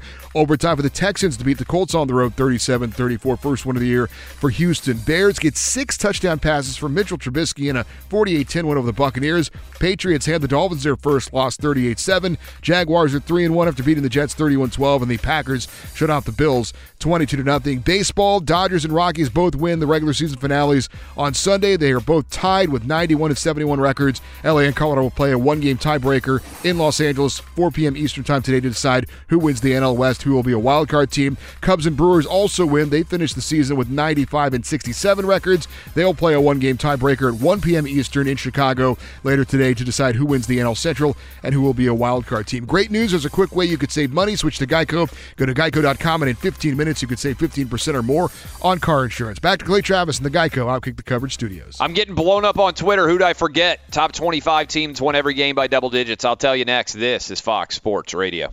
Welcome back, Geico Outkick Studios. Uh, I appreciate all of you hanging out with us here in the Geico Outkick Studios, where it's always easy to save 15% or more on car insurance with Geico. Go to geico.com or call 800 947 Auto. The only hard part, figuring out which way is easier. As well, it's never a good look when you untuck a long, bulky dress shirt. That's why Untuck It makes shirts specifically designed to be worn untucked. Go to untuckit.com to see the new fall arrivals. Untuckit.com, your solution to perfecting casual. Use promo code CLAY for 20% savings. That's untuckit.com, promo code CLAY. My phone is being blown up right now under siege from NC State fans who are saying, hey, we're in the top 25 and we're undefeated and we've beaten every team by double digits. That's fair. That's true. You beat James Madison by 11. You beat Georgia State by 34. Got a postponed game against West Virginia. That would have been intriguing to see what would have happened in that game. Beat Marshall and just beat Virginia. So uh, you've got Boston College this weekend in Raleigh. If you win that game, beat Boston College, you'll be five and zero, and you will be uh, have a week off, and you'll get ready to go on the road against Clemson. So if you're an NC State fan, you can be excited about that. Uh, that as a possible game that would be massive. If you can get past Boston College and be five and zero, then Clemson is on the road, and that would be a massive game for NC State to uh, to set up. That would also be a Clemson game against a top 25 opponent, which, to be honest, Clemson does not have right now. When you look at what Clemson's schedule is right now, through five games, they have managed to get past Syracuse. They managed to get past Texas A&M. Four point win over Syracuse, two point win over Texas A&M. But you look at the rest of their way. Got Wake Forest this weekend. You just heard Barrett Sallee say Wake Forest got no defense. Then you got NC State, which is actually a top 25 opponent. Uh, then you go to FSU, which generally would be a massive game for Clemson, but Florida State's not any good this year. You get Louisville, which, I mean, a lot of years is a big game. Louisville's not any good this year. You go to Boston College. That could actually be a little bit of a dangerous game because BC's pretty decent. You get Duke at home, and then you get South Carolina at home. Honestly, even if you are a Clemson fan, this is probably the easiest schedule that Clemson has had in 15 or 20 years. Not to mention they have a really good football team, a talented football team. But right now, the only top 25 team on their regular season radar is NC State, and we're not really sure how good of a team NC State is. They're 4 0, but if they had played West Virginia and beaten West Virginia, we'd have a better idea. Even if they'd played West Virginia and lost to West Virginia, we would have seen them play against a good team and have a better sense of what that situation would be. By the way, West Virginia was around a four point favorite on the road in that game against NC State to give you a little bit of an idea uh, what the odds makers think of the overall talent there at NC State. Uh, incredible weekend of college football and NFL action. We're going to dive back in and break all that down for you at the top of our three. I also encourage you to download the podcast first day of October. What we like to do, well, I'd like to have October be the biggest month for podcast downloads ever, replacing September, which just ended, and was the biggest week of podcast, uh, biggest month of podcast downloads of all time. So we are on a roll here. I'd like to set a new record in October, so make sure you go download the podcast. In hour three, we're going to talk with Alex Marvez. We'll break down all of the NFL action, get you ready uh, for Monday Night Football as well tonight with Kansas City Chiefs going on the road against the Denver Broncos. We will discuss the outcome of uh, of that game as well. But when we come back, top of hour three, I'll give you my biggest takeaways from the NFL and college football, and we will unpack and break down everything surrounding those games. Again, I was at the Penn State Ohio State game. Amazing environment in Happy Valley. I got stuck in the Pittsburgh airport while that game was going on last night between the Steelers and the Ravens. Everybody in Pittsburgh walking around in Pittsburgh Steeler jerseys. Stuck at that airport for four hours. Worked on my starting 11 column. You can go read my college football playoff four, my top 10, my SEC power rankings 1 to 14. That's up front page of Outkick.com right now. Uh, but when we come back, we're going to break down all the NFL action and all of the college football action. I'll tell you my biggest takeaways. All that still to come, plus Alex Marvez. Encourage you guys to go download the podcast. Also, want to thank you again for all the support you showed in the first week for my book. I am doing a live signing on uh, on Wednesday in Nashville, and then I'm going down to the beach this coming weekend. I'll do a signing in Rosemary Beach and also in Seaside, Florida. If some of you happen to be down there on Saturday and Sunday, should be pretty awesome down there this weekend. Up next, NFL and college football takeaways. This is Outkick the coverage on Fox Sports Radio. Be sure to catch live editions of Outkick the coverage with Clay Travis weekdays at 6 a.m. Eastern, 3 a.m. Pacific. Live from the Geico Outkick Studios, where 15 minutes could save you 15% or more on car insurance. Visit geico.com for a free rate quote. the weekend that was in the NFL and college football, basically week four in the NFL in the books. We got a Monday night game going on today, which I'm sure we'll talk about tomorrow morning quite a bit. It is the Kansas City Chiefs going on the road against Denver Broncos. That will complete NFL week four action. But we basically have got a quarter of the NFL season complete. We're going to dive into your NFL action, college football five different September Saturdays. Many of your teams have now played nearly half of their regular season games in college football. I will run you through what I think the biggest takeaways were from a weekend that was filled with a lot of action, including four top 10 teams playing against each other. What did we learn? Much to discuss. Let's begin in the NFL, where I thought the two best endings to the NFL season maybe the best game that's been played so far in the NFL. The Titans hosting the Super Bowl champion Philadelphia Eagles go into overtime. Tie game. The Eagles have already kicked a field goal. Mike Vrabel has an important decision to make. Does he bring on the field goal unit to kick a 49 yard field goal and try to tie the game?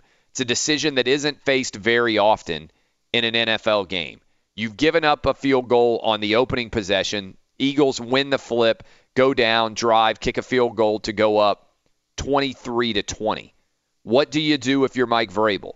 You got a really good field goal kicker in Ryan Succop. He's lined up there with a 49 yard field goal that could make it a tie game and give you a tie against the defending Super Bowl champions.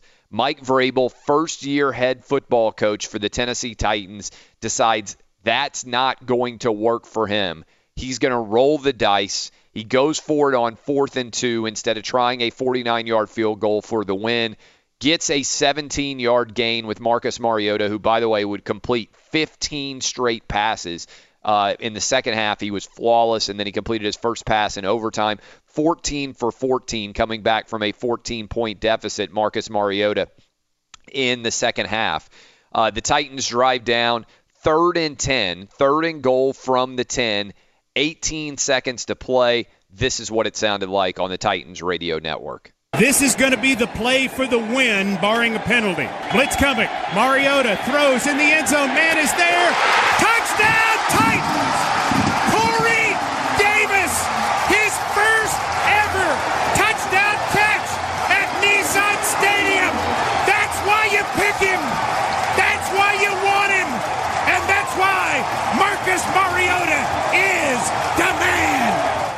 All right, so that's Mike Keith on the call there. What's interesting to follow is that was Corey Davis's first touchdown in the regular season. He had a touchdown catch against the Patriots in the divisional round of the playoffs last year. But Corey Davis, the number five overall pick, now in his second year. Marcus Mariota still dealing with nerve issues in his fingers, was phenomenal throughout this game. Titans surged to three and one. If the season were over today, they would win the AFC South and host a playoff game by virtue of their win over the Jacksonville Jaguars. Those two teams still both three and one in the AFC South. The other big, crazy, wild ending that came down to the final play effectively the Bengals on the road against the Falcons. Falcons in a must-win game, already sitting at one and two. Andy Dalton is driving, and this is what it sounded like on that game. 12 seconds to go. Dalton back to throw. His Boom! pass. Boom! Caught Yeah! by A.J. Green. Yeah! Touchdown! Bengals. Big. The clock is winding down, but it should be stopped with five seconds to go. Joe Mixon ran down the sideline and jumped on top of A.J. Green in celebration, and Joe Mixon looked good. Bengals are also three and one, and they would be in first place, and they would win the AFC North if that division were ending by virtue of their tiebreak over the Ravens, who they won uh, beat earlier in the season. So those were two spectacular endings. If you are a Titans or a Bengals fan, if you are a Eagles or if you are a Falcons fan, that was a brutal way to have your games end on Sunday afternoon. Now, and there were three overtime games. And as good as Mike Vrabel's decision turned out for the Tennessee Titans, it ended up even worse for the Indianapolis Colts, who were one and two in overtime in a tie game, having fought back from a 28 to 10 deficit. Andrew Luck has thrown for over 400 yards on their own side of the field. The Colts decide to go for it rather than punt. the Texans back deep and hope to uh, get a uh, tie result. Here is Frank Reich. He went for it on fourth down. They did not get it. As a result, the the, uh, the the Houston Texans are basically in field goal range. DeAndre Hopkins catches a pass from Deshaun Watkins. Boom. The Texans kick a field goal to get off of the 0 3 mark, get to 1 3 with a road win against the Colts. Here was Frank Reich explaining his decision for why he went for it in overtime. We're not playing to tie. I mean, we're going for that 10 times out of 10. That's just the way it's got to roll. Yeah, I think that's who we're going to be as a team. You know, we're, we're going to be aggressive. That's what that's what we want in our players. That's a mindset that we have in our players. That's the only way to win in this league, I think. Whenever you lose, you always go back and you reevaluate every play. In the perfect scenario, we don't call timeout. We just go for it the first the first time. I mean, there's no doubt that's the that's the way it probably is best to play it out, but that's not how it played out. So that's on me. I understand what Frank Reich was doing there. I think the the difference was he's on his side of the field. I think you probably punt there. I understand all of his players saying, yeah, we thought it was the right decision. How often do you see players publicly question a decision like that where he puts it on them to try to win the game? I just think you're in a really difficult position now if you are the Colts. You're sitting at 1 and 3 and effectively you have a must-win game on the road against the New England Patriots. If you're the Colts, you have to win that game because if you fall to 1 and 4, your odds of getting back involved in the middle of this playoff race, given how the Titans and the Jacksonville Jaguars are both sitting at three and one, is almost zero. Let's be honest. And that is a tall order of business to expect that the Colts are going to go on the road and be able to win in Foxborough. This was a must win game for the Colts. It was also a must win game for the Texans. We had three games go into overtime. A fourth game, as you've already heard, between the Falcons and the Bengals decided on the final play, basically, of the game. Well, the final play of the game did decide the Raiders against the Browns. The Raiders 0 3 trying to win the first game of the Jon Gruden era. This is what it sounded like in Oakland in overtime. For the win. Good. Ring the church bells. The Raiders are a winner. Just finished, baby. How about that? Finally got one. Hugs go all around. What a gutsy game. So the Raiders come storming back, get the two point conversion late to uh, to put that game into overtime, miss a field goal earlier, and then find a way to win 45-42.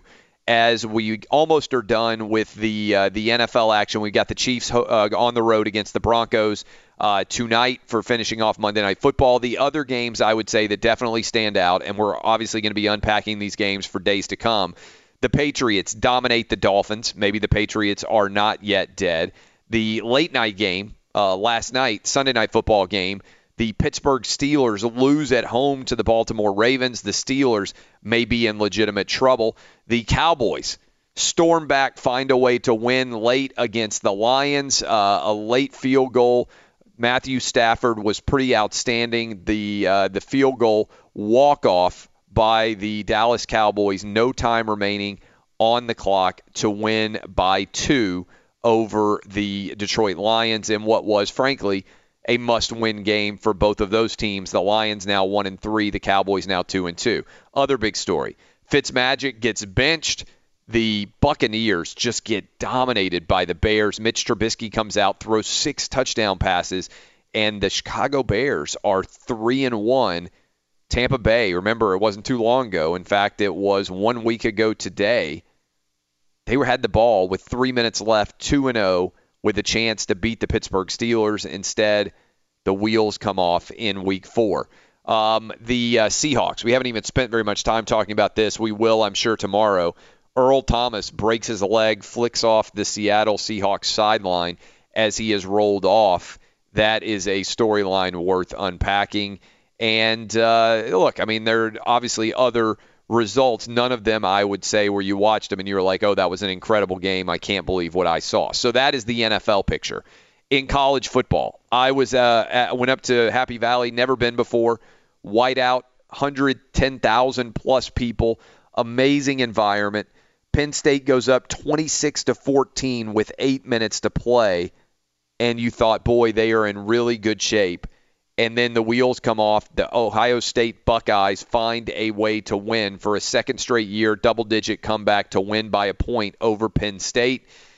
And as a result, Ohio State now in control of the Big Ten East and, frankly, in control of the Big Ten overall, it would appear. We will see uh, whether that remains the case. They have to go on the road against Michigan State. They have to go on the road against Purdue in a game that I think is probably going to be tougher than a lot of people realize. Purdue's got a pretty good team. They could very easily be 5 and 0. They got a big win over Nebraska.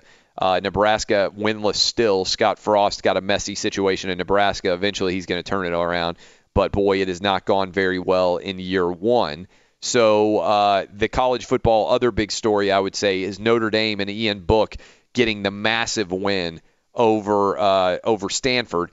And now the Pac-12 is really in a difficult spot when it comes to trying to get a team into the college football playoff again.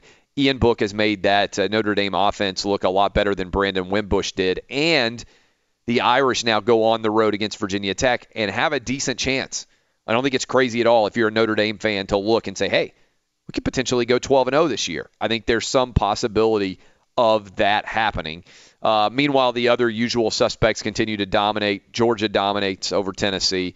Alabama dominates over uh, Louisiana, and uh, LSU actually rolled out and really whipped up on Ole Miss. So uh, my top 10 as a result, my top 10 best teams in college football right now in the uh, in the 10 spot, I have got uh, I have got Penn State. Uh, very easily could have won. Would have been probably if Penn State had won, they would have been my number five team in college football, but they lose, and so I've still got them at 10. I've got Washington at number nine overall. The Huskies only lost neutral site game, although frankly it was on the road against Auburn. In the eight spot, I've got West Virginia, big win on the road against Texas Tech for uh, Dana Holgorsen's team. They came out and they got up big early and they hung on. Auburn, I've got in the seven spot. They weren't that impressive this weekend. We'll see what happens with Auburn on the road against Mississippi State this weekend. In the sixth spot, I have got Oklahoma. I've got the Sooners at six, Ohio State at five. And Ohio State Buckeye fans are mad. Look, it's Ohio State or it's Notre Dame in my four spot right now. And I think Notre Dame's wins, given how sound they have been over both Michigan and in particular over Stanford, who I had rated higher than I did Penn State. I had a win over Stanford being more impressive by 21 than Ohio State's comeback late to beat Ohio State. Thought Notre Dame was more impressive. I think their resume so far is better. I've got Notre Dame at four. I've got LSU at three. LSU goes on the road against Florida this weekend. And then next weekend, they get Georgia coming to Death Valley down in Baton Rouge. So we'll see whether LSU plays well, whether they can keep their season undefeated, get to uh, 6 and 0, which is crazy. Half their season would be done if they can beat the Florida Gators this coming weekend. Florida, Dan Mullen has to be really happy.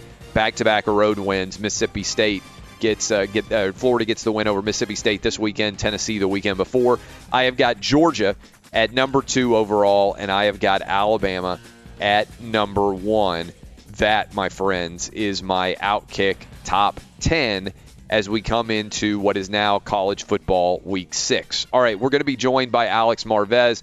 We will break down all of the NFL action in a more thorough manner with him. We'll discuss the three different overtime games right decision, wrong decision from Mike Vrabel and Frank Reich for the Tennessee Titans and the Indianapolis Colts, respectively, to go for it in overtime, see what he thinks. Is this just a function of looking back and seeing what the result is? All that and more. But first, I want to tell you it's never a good look when you untuck a long, bulky dress shirt.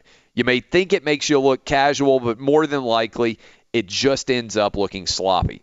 That's why Untuck It makes shirts specifically designed to be worn untucked.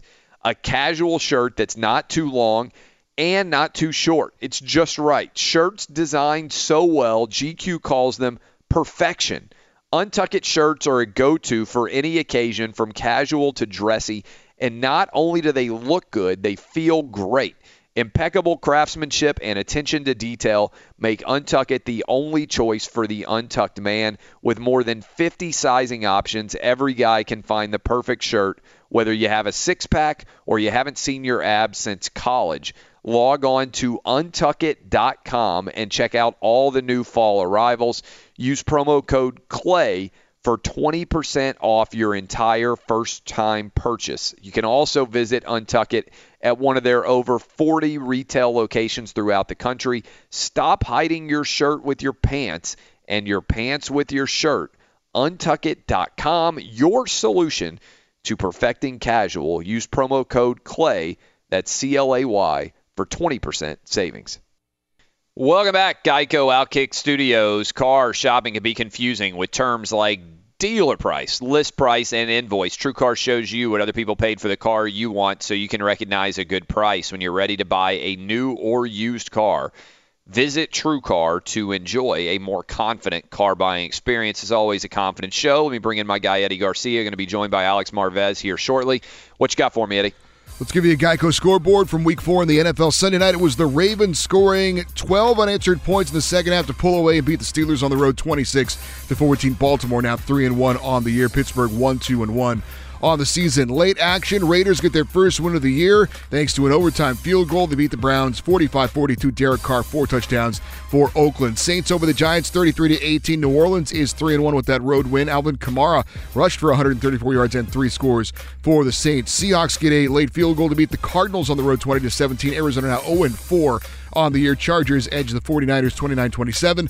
Early action, overtime for the Titans to beat the Eagles 26 23. Tennessee's 3 and 1. Marcus Mariota with a touchdown pass to end the game in overtime. Bengals get a last second touchdown pass from Andy Dalton to edge the Falcons on the road 37 36. Cowboys get a field goal as time expires to beat the Lions 26 24. Texans over the Colts in overtime on the road 37 34 with a field goal. Andrew Luck, four touchdown passes in the loss. Mitchell Trubisky, six touchdown passes for Chicago. Bears are 3 and 1. They beat the Buccaneers 48 to 10. Patriots hand the Dolphins their first loss of the year 38 7 the final. Jacksonville now 3 and 1. Jaguars over the Jets 31 12. And the Packers shut out the Bills 22 to nothing. Baseball, we've got the Dodgers and Rockies both tied at the end of the regular season. They'll have a one-game tiebreaker in LA, 4 p.m. Eastern later today. Winners the NL West champs, the losers a wild card team, and the Cubs and Brewers both have identical records, and they are tied. They'll have a one-game tiebreaker in Chicago, 1 p.m. Eastern today. Winners the NL Central champs, loser is a wild card team. This report is brought to you by TrueCar. Online car shopping can be confusing, but not anymore with True Price from TrueCar. Now you can know the exact price you'll pay for your next car. So visit TrueCar and enjoy a more confident car buying experience. Back to Clay Travis in the Geico Outkick the Coverage Studios.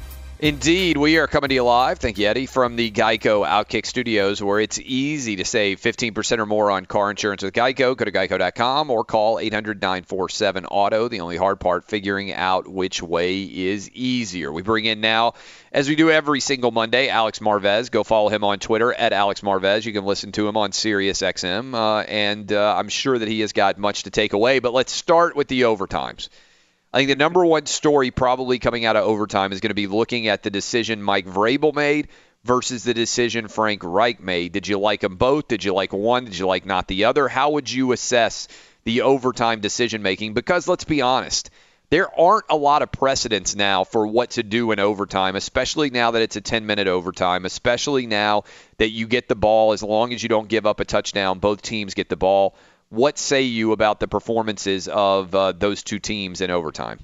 You know what? Here's the thing. I'll start with the Colts, and, and I, I dislike the Frank Reich decision so much uh, because just field position and common sense. The Houston Texans are 0 and 3. If they don't win this game, Clay coming back from 0 3 and 1. I mean that's really tough to make the postseason, right? And instead, by by going for it, not converting, and then allowing this team to still get some hope, not so good. You know what I mean? For the Tennessee Titans, I think it was a little bit different. I mean, this is, you know, I, I just thought it was different. They decided, you know, they were going to kick this field goal. Vrabel apparently knew what he was doing all along. Went for it on fourth and two. By the way, the Titans three and three fourth down conversions against the Eagles uh, on Sunday. Not too shabby. I, I don't have a problem with it from that standpoint. Trying to win the game there. I just thought in the case of Frank Reich, look, you pushed it as far as you could. You couldn't convert take the tie, go home, and it's going to help you later in the season. Instead, now, and I know all the bravado and gusto, we're going to go for it every time. Well, you know what? That's not real smart. May as well just go for it on fourth downs as well instead of punting. Uh, particularly for the Colts now because they have the Patriots next and they have to go on the road. And the Patriots obviously performed really well against the Dolphins, but if you fall to one and four, the Colts season is effectively over, right? Yeah, I mean, I think so. I mean, well, I think it's going to be over pretty soon anyway. How about this, by the way, for defensive snaps played? And this is going into a Thursday night game. And I'm not trying to tell people if they gamble how to spend their money, Clay, but I will say this the Indianapolis Colts played 77 snaps on the defensive side of the football, New England, 49 snaps. That was it and they're hosting a Thursday night game, being able to play. They weren't even on the road. It's the NFL and their quirky scheduling, right? I mean, allowing a team to play again, another, you know, not having to send them on the road and allowing them to play at home on a short week. I mean, I think, you know, not that the Patriots are truly back, but they should be able to handle this game on Thursday, even without Rob Gronkowski going to be a question mark now because of his ankle. And we're still not sure if Julian Edelman will be on the field just because it's so early in the week. He is eligible to come back from that four-game suspension. But I mean, for Indianapolis now, yeah, this, this is this was just this was silly. It, it was just it was a mistake made by a first-year head coach who got a little bit maybe you know too happy on the success that the Eagles had on fourth down. This was different. Know your know your game situation and understand it in the big picture. That's where I think Frank Reich made a big mistake we haven't talked to you since the Rams' big performance. How big of a favorite should the Rams be in the NFC right now? Did we lose Alex Marvez there? Am I still here? Am I still here? Is this mic on? Are we hanging out? Yeah, I've never he, had Alex Marvez yeah, just vanish Alex like fell. that before. Wow. Right when I ask him about the Rams, too, is that a bad sign for the Rams? We'll get Alex Marvez back. I hadn't talked to him since the Thursday night performance by the uh, by the Rams in a dominant win in their uh, in, on Thursday night. We talk to Alex every single Monday. Um, and, and I do think there's going to be a lot of discussion about the Frank Reich decision with the Colts versus the Mike Vrabel decision with the Titans. Because some people are going to say, well, the Titans' decision worked, and so it was smart, and the Colts' decision didn't work, and it was not smart. And I always think that's not very fair because if you judge by, based on the result, it's not really analyzing whether the decision was right. Because sometimes you can make the wrong decision and end up with good results, and other times you can make the right decision and end up with bad results. It's the focus on the decision making process, I think, that should be at play here. And to me, when you look with what happened with the Titans, a 49 yard field goal is not necessarily a high level make. And so the decision to go there was different than the decision to go on the other side of the field. And when you got zapped, Alex, right when I was asking you about the, the decision with with Alex. Uh, yeah, uh, maybe it's uh, the ghost of Ray Malavasi all over me when we talking Yeah, about are- the Rams. I don't know. Are Uh, the no, Rams they're- the favorite in the Clay. NFC? I'm Clay. They're legit. I mean, look, the Rams are the best team in the NFL. I I mean, it's not even close. And you know, because it's at all three levels, right? I mean, offensively, I, I mean, where do you stop them? Do you stop them in the passing game? I mean, that's so difficult right now with the way Jared Goff is playing and the fact that they have such great, you know, a great trio at wide receiver. Plus, now starting to work Gerald Everett into the mix, and with Todd Gurley until Le'Veon Bell comes back, if he ever does get off that water ski, well, you know, he is the best all-around running back in the NFL. Defensively, there are some flaws. You know, you you worry a little bit about depth in the secondary just because of you know Aqib Talib being out now until at least December. Plus, the, the linebacking crew leaves a little bit to be desired, and they may be able to be attacked by teams with running backs and with good tight ends. But by and large, usually they're going to affect the quarterback, and they have great safety play. And then special teams, even with the injuries that have hit it, they're generally regarded as the best special teams unit in football. And you know, they, they the nice thing too about this team is that there was so much hype surrounding it during the off season. It would have been very easy for this team to maybe buy into that and, get fat and happy before they, you know, ever did anything. And instead, they haven't. I mean, they won their first three games by double digits. They took care of the Vikings at home, and I would imagine now the Rams probably going to be favored in just about every game. And when you look at the rest of the division, Clay, see, this is where the Rams can really make some hay. Seattle's a train wreck. Arizona's playing a rookie quarterback in Josh Rosen, and San Francisco's got C.J. Beathard. I mean, this may be a Rams team. I don't think they're going undefeated. They have a string of three straight road games coming up and play. No team since the 2014 Bengals have won three straight on the road. I mean, it is just very rare, even for really good teams to do. It's just only happened once, I think, in the past decade or so. So I think the Rams ultimately will lose a game, but 14 and two for the regular season, very possible, very possible home field advantage of being able to rest players in the month of December. All right, what's up with the Steelers? They uh, they now are one. It's a odd record, so I want to make sure I get it right. One, two, and one. They are actually in last place in the AFC North, even beneath the Browns, who got their uh, loss against the Raiders. The Raiders got off the 0 and 3 schneid. But what's going on with the Steelers? Because last week the talk was what's going on with the Patriots. Patriots come back with a big win. The Steelers got a big win on Monday, but then they got walloped pretty good at home now. I hate to say it, it's a crazy question, but a quarter of the way through the season, are they even a playoff team? Uh, it was the way Cincinnati and, and uh, Baltimore are playing. They, they may be on the outside looking in. First, let's talk about some of the things that Pittsburgh isn't doing well. They have 42 penalties for 401 yards, Clay. That leads the NFL. That doesn't reflect well upon the coaching of this team. Third down percentage, they're 28th in the NFL. They are only completing 30.6% of their third downs. That's terrible. The defensive side of the football, listen, we hear a lot about Keith Butler and, and you know how what a great linebackers coach he was and the defensive coordinator and wait coordinator in waiting behind Dick LeBeau. You know what? It's not working out. The, the secondary just doesn't play well time and time again. And I don't think it's necessarily a talent issue.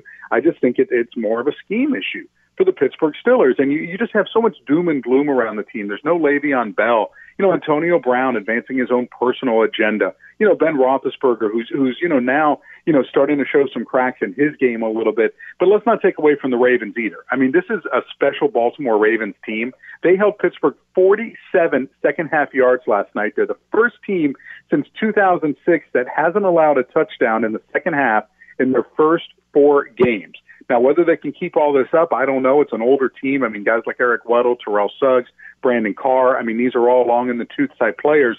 So expect them to perform at a high level over a long season. We'll have to see if they still have that juice uh, when the year uh, as the year unfolds. But Clay, the Steelers right now not playing good football, not a lot of confidence, and as all this goes on, the rumors are going to continue to swirl. Would the Steelers make a coaching change in 2019, and Mike Tomlin would be on the outs? Here's what I got for you when I look at the Steelers.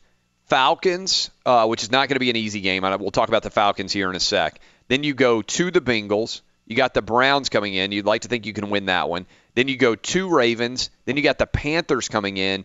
Then you go two Jags, two Broncos back to back, and then the Chargers are coming to town. That's all, but like leading through uh, October and November. I don't think they're going to make the playoffs.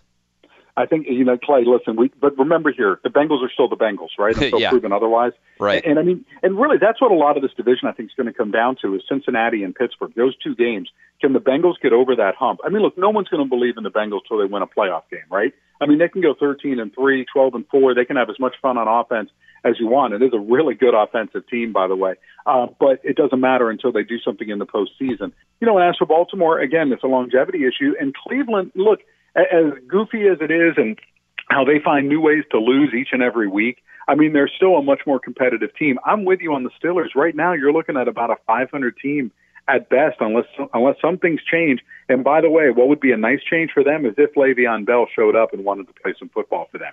Doesn't look like it's happening anytime soon. I know he's lost 3.5 million dollars already uh, based upon this holdout, but man, he does change the complexion of that offense. And look, as good a player as James Conner is, it's not the same Pittsburgh offense without Le'Veon Bell on the field. Are the Falcons done? Yeah, because they can't stop anyone on defense. I mean, they remind me. I grew up a Chargers fan, so it reminds me a lot of you know the halcyon days of Dan Fouts, and they're putting up 35 points, but then when you look up at the scoreboard, they've given up 38 type of deal, and, and they just they have no safety play. And Damontae Kazee, I mean, Clay, this is a suspension waiting to happen. This guy does not know how to tackle in today's NFL. Got called on another unnecessary roughness hit on Sunday. Could have been called for another type of spear, and then he missed the tackle going in leading with his head. I mean, he just doesn't get it. And, you know, he's one of your starting safeties. And now listen, no no more Earl Thomas trade talk, right? That's all effectively ended right now with him being carted off the field with that leg injury. There's really not much out there that can help him. The middle of that defense is a train wreck. I mean, that is what it is. The safety spots are terrible, and Deion Jones is just not, you know, he's not there. He's an injured reserve, and he is such a difference maker because he's so fast at the Mike linebacker spot. Clay, they can score a bunch of points. You don't want to ever discount a team like that, but losing these home games the way that they have the past couple of weeks and these fourth quarter collapses that they've had now just doesn't bode well for this team. And I think, yeah, they're on the outside looking in. Although, look, Tampa Bay, I mean, how bad are they, right? And Carolina and New Orleans, not sure if they're world beaters yet either. So they'll hang around, but I just at the end, Falcons won't be there. You just mentioned them. What in the world happened with the Bucks on the road against the Bears? I mean, this is a Tampa Bay team that with three minutes left in Monday Night Football, Fitzmagic was still potentially fully in effect. They were ready to drive down, try to get the win against the Steelers. They aren't able to do it. They go three and out. They don't get the ball back, and then just an absolute I don't even like I don't even know what the phrase is like a, a total debacle on the road against the Bears. What happened? Well, look at let's look at the defense, and this is a and listen. I love me some Mike Smith as a person. He's a personal friend, known him for a long time. But professionally, his defense has now given up 400 or more yards for the 19th time in 36 games. Think about that. More than half of the games that he has been the defensive coordinator of the Tampa Bay Buccaneers, his unit has given up this yardage. Look, it's a flawed offense, and teams caught up with it. They can't run the football. They have nothing at running back, right? That really scares you. So teams figured out some things to do in the passing game. I, I also, I don't, I don't want to diminish though how good the Chicago Bears are becoming. Okay, I mean, listen, they're second in the NFL at turnover differential at plus six. They have eight interceptions this season, and that goes along with that leading the NFL in sacks. The whole thing has been how quickly can you get Mitchell Trubisky up to speed? Yesterday, four for four in the red zone, 154.6 quarterback rating. Plus, it was after the first series, the guy did some things. You know, when you have the scripted plays, he's been great. And then you have to play the final three quarters. Not so good with Mitchell Trubisky. He really stepped up his game against a hapless Bucks team. And listen, Dirk Koetter has created his own controversy with the quarterbacks by the way he's handling it. He just seems so squeamish as to what he's wanted to do. I mean, you had that quick a hook on the first quarterback in NFL history to pass for 400 yards for three straight games. That's how you felt about Ryan Fitzpatrick. You just thought you could pop Jameis in there and there wouldn't be a drop off. Really? And, and to tell your team that there's what a lack of faith that you had in Ryan Fitzpatrick that you were willing to go to Jameis Winston or I'm sorry to Ryan Griffin during the game on Monday night. Ryan Griffin would have been your guy because he was unhappy with the way Ryan Fitzpatrick was playing. This is not a healthy situation in Tampa, and I think the clock is ticking on the Dirk Koetter regime. What's going to happen with Jameis? He comes in, he throws two interceptions. It theoretically is his team now, right? I mean, isn't that the decision that has to be made? Is Jameis Winston the long range future of the Bucks? If Dirk Koetter doesn't have a long range future, does a new coach want to come in and, and go to Jameis Winston at $20 million a year? What I mean, it's amazing how quickly things can change in the NFL. But what's the storyline here? Well, the storyline is this: Can Dirk get the Buccaneers into the playoffs or a nine and seven type of record with Jameis Winston leading the way to buy himself some more time, and then he can say, "Look, I went two and one without Jameis. Yeah, we had a bad game against Chicago, but a lot of teams have bad games, right? Uh, ultimately, at the end of the season, if they're a playoff team, Dirk Koetter probably stays, and the reason he stays is because they'll say that he developed Jameis Winston effectively. Where it gets, tr- and he realizes too that his wagon is hitched to Jameis Winston because there's only so much upside with Ryan Fitzpatrick. So you're going to have to play Jameis. Hope that he continues to show the same improvement from last year and get you to where you need to be to stick around. Otherwise, that's going to be a decision of a new head coach. And who's the GM? Is it going to be Jason Licht? Does he distinguish himself enough to get another chance to hire yet another head coach? I mean, we had him working with Lovie Smith. We have him working with Dirk Koetter? Is he going to get to hire another guy? And then does that guy come in and is going to be an offensive-minded coach? I'm pretty darn sure. Do they, what is their plan for Jameis Winston? I think it also depends too. How much? How does Bucks ownership feel about this? Do they say no? We've invested in Jameis Winston. We want to stick with him, and another coach will make him play better. And you continue to go down that road with Jameis because that's what some of this is going to be as well. You know, when you sometimes when these coaches get hired, they say a lot of things that may not necessarily mean, but they'll say it in the interview process just to get the job. So, I mean, that's what I think is going to happen though. There, if the, if the Bucks want to hear that Jameis Winston is fixable and can be their franchise quarterback, then that's what they're going to look for in their next coach. If the new guy coming in says, "No, I want the Jews to be able to get rid of Jameis Winston, use that twenty million dollars elsewhere, and we'll draft another quarterback and start over, or do something in free agency," well, then Jameis is out. Outstanding stuff as always. By the way, how good was Mariota in the second half and overtime? Uh, Marcus Mariota, he still can't even feel his fingers. Okay, he can't feel his fingers, and he's doing that. But let's give a tip of the cap as well to the NFL's number one red zone defense. They are only allowing a 20% success rate on touchdowns last year, 55% on, t- in 2017 allowing touchdowns in the red zones. By the way, we're going to find out how real Tennessee is coming up, not after Buffalo next week, not after that game. They got four road games in a five week span. The lone home game, November 11th versus the Patriots. I know you and your family will be there for that one. Huge game. We'll know a lot more about the Titans then. Outstanding stuff as always. He's Alex Marvez. Go follow him on Twitter. Final segment of the Monday edition of the show. We've been loaded down with NFL and college football news. I'll tell you who would be in the playoffs right now. We're almost a quarter of the way through. I love looking at the playoff race even early in the NFL. Big time surprises 25% of the way through the NFL season.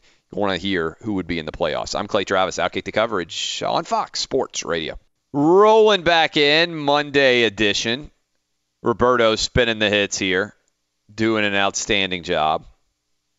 Uh, we are here in the Geico Outkick Studios where you can borrow up to 40 grand to pay off your high interest debt or credit cards with Lending Club. Go to lendingclub.com slash iHeart today and check your rate in minutes.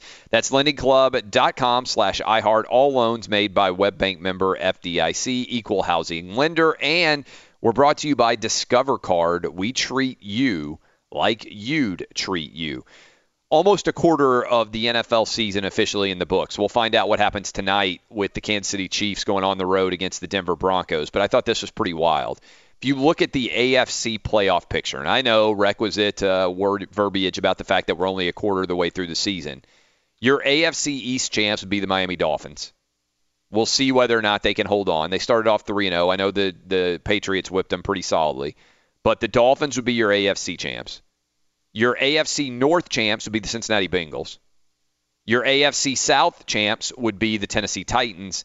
And we'll see what happens for the AFC West because whoever wins that game will be in the lead in the AFC West. But what's intriguing is right now your wild cards would be the Jacksonville Jaguars and the Baltimore Ravens. Notice something interesting?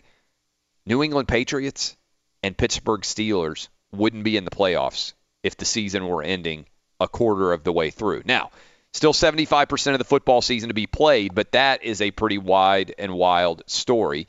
Your winner in the NFC East, well, they're on a bye week, so they haven't even played a quarter of their season, but the Washington Redskins. Chicago Bears would roll in and win the NFC North. New Orleans Saints would win the NFC South. And in the NFC West, I think this one's actually already decided the Rams would. Point on this in general NFL is the only sport in America where a team can go from being awful one year to winning the Super Bowl the next year. Hope springs eternal in the NFL. Doesn't happen anywhere else.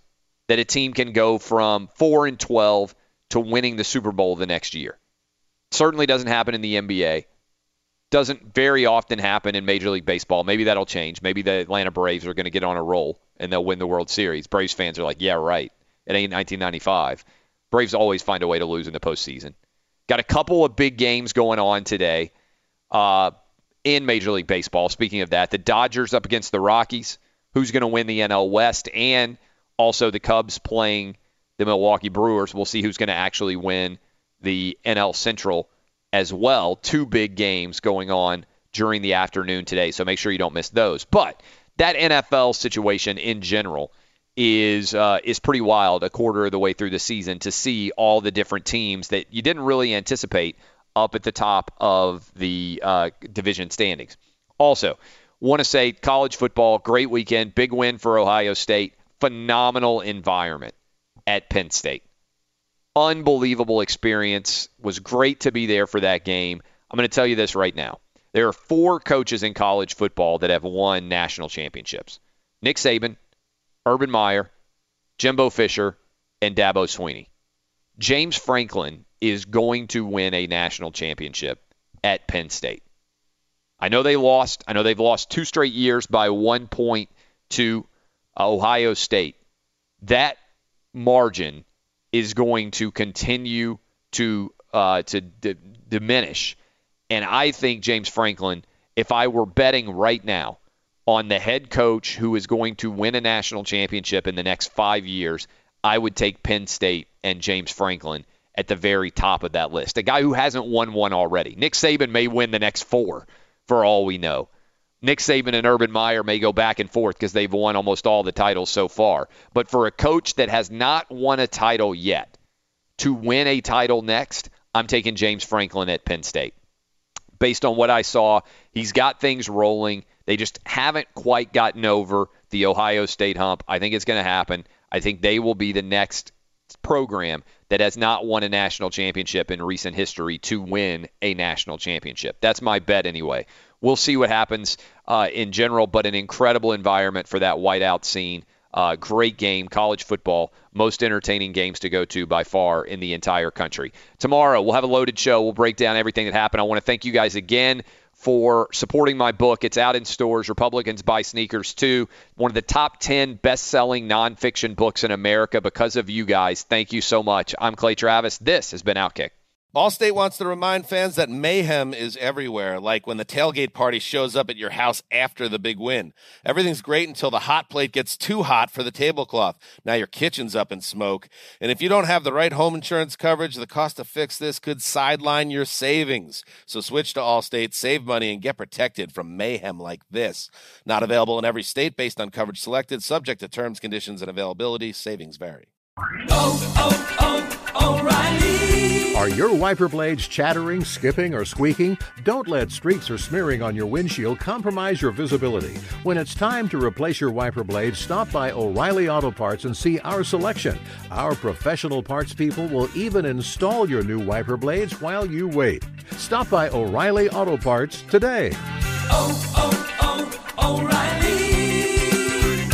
O'Reilly Auto Parts. Hey, it's Jonas Knox. The best athletes don't just play the game, they change it. When it comes to investing, Gainbridge is doing the same. Their online platform does things differently because it's designed to put you in charge of growing your own savings. It's intuitive, it's easy, and best of all, it's on your terms. No wonder Gainbridge has earned the trust of 40% repeat customers. It's a better way to invest because it's investing your way. Get started today with as little as $1,000 at Gainbridge.io. Hey, hey, it's Malcolm Gladwell, host of Revisionist History. eBay Motors is here for the ride. Your elbow grease, fresh installs, and a whole lot of love transformed 100,000 miles and a body full of rust into a drive entirely its own. Brake kits, LED headlights, whatever you need, eBay Motors has it. And with eBay Guaranteed Fit, it's guaranteed to fit your ride the first time, every time, or your money back. Plus, at these prices, you're burning rubber, not cash. Keep your ride or die alive at ebaymotors.com. Eligible items only, exclusions apply.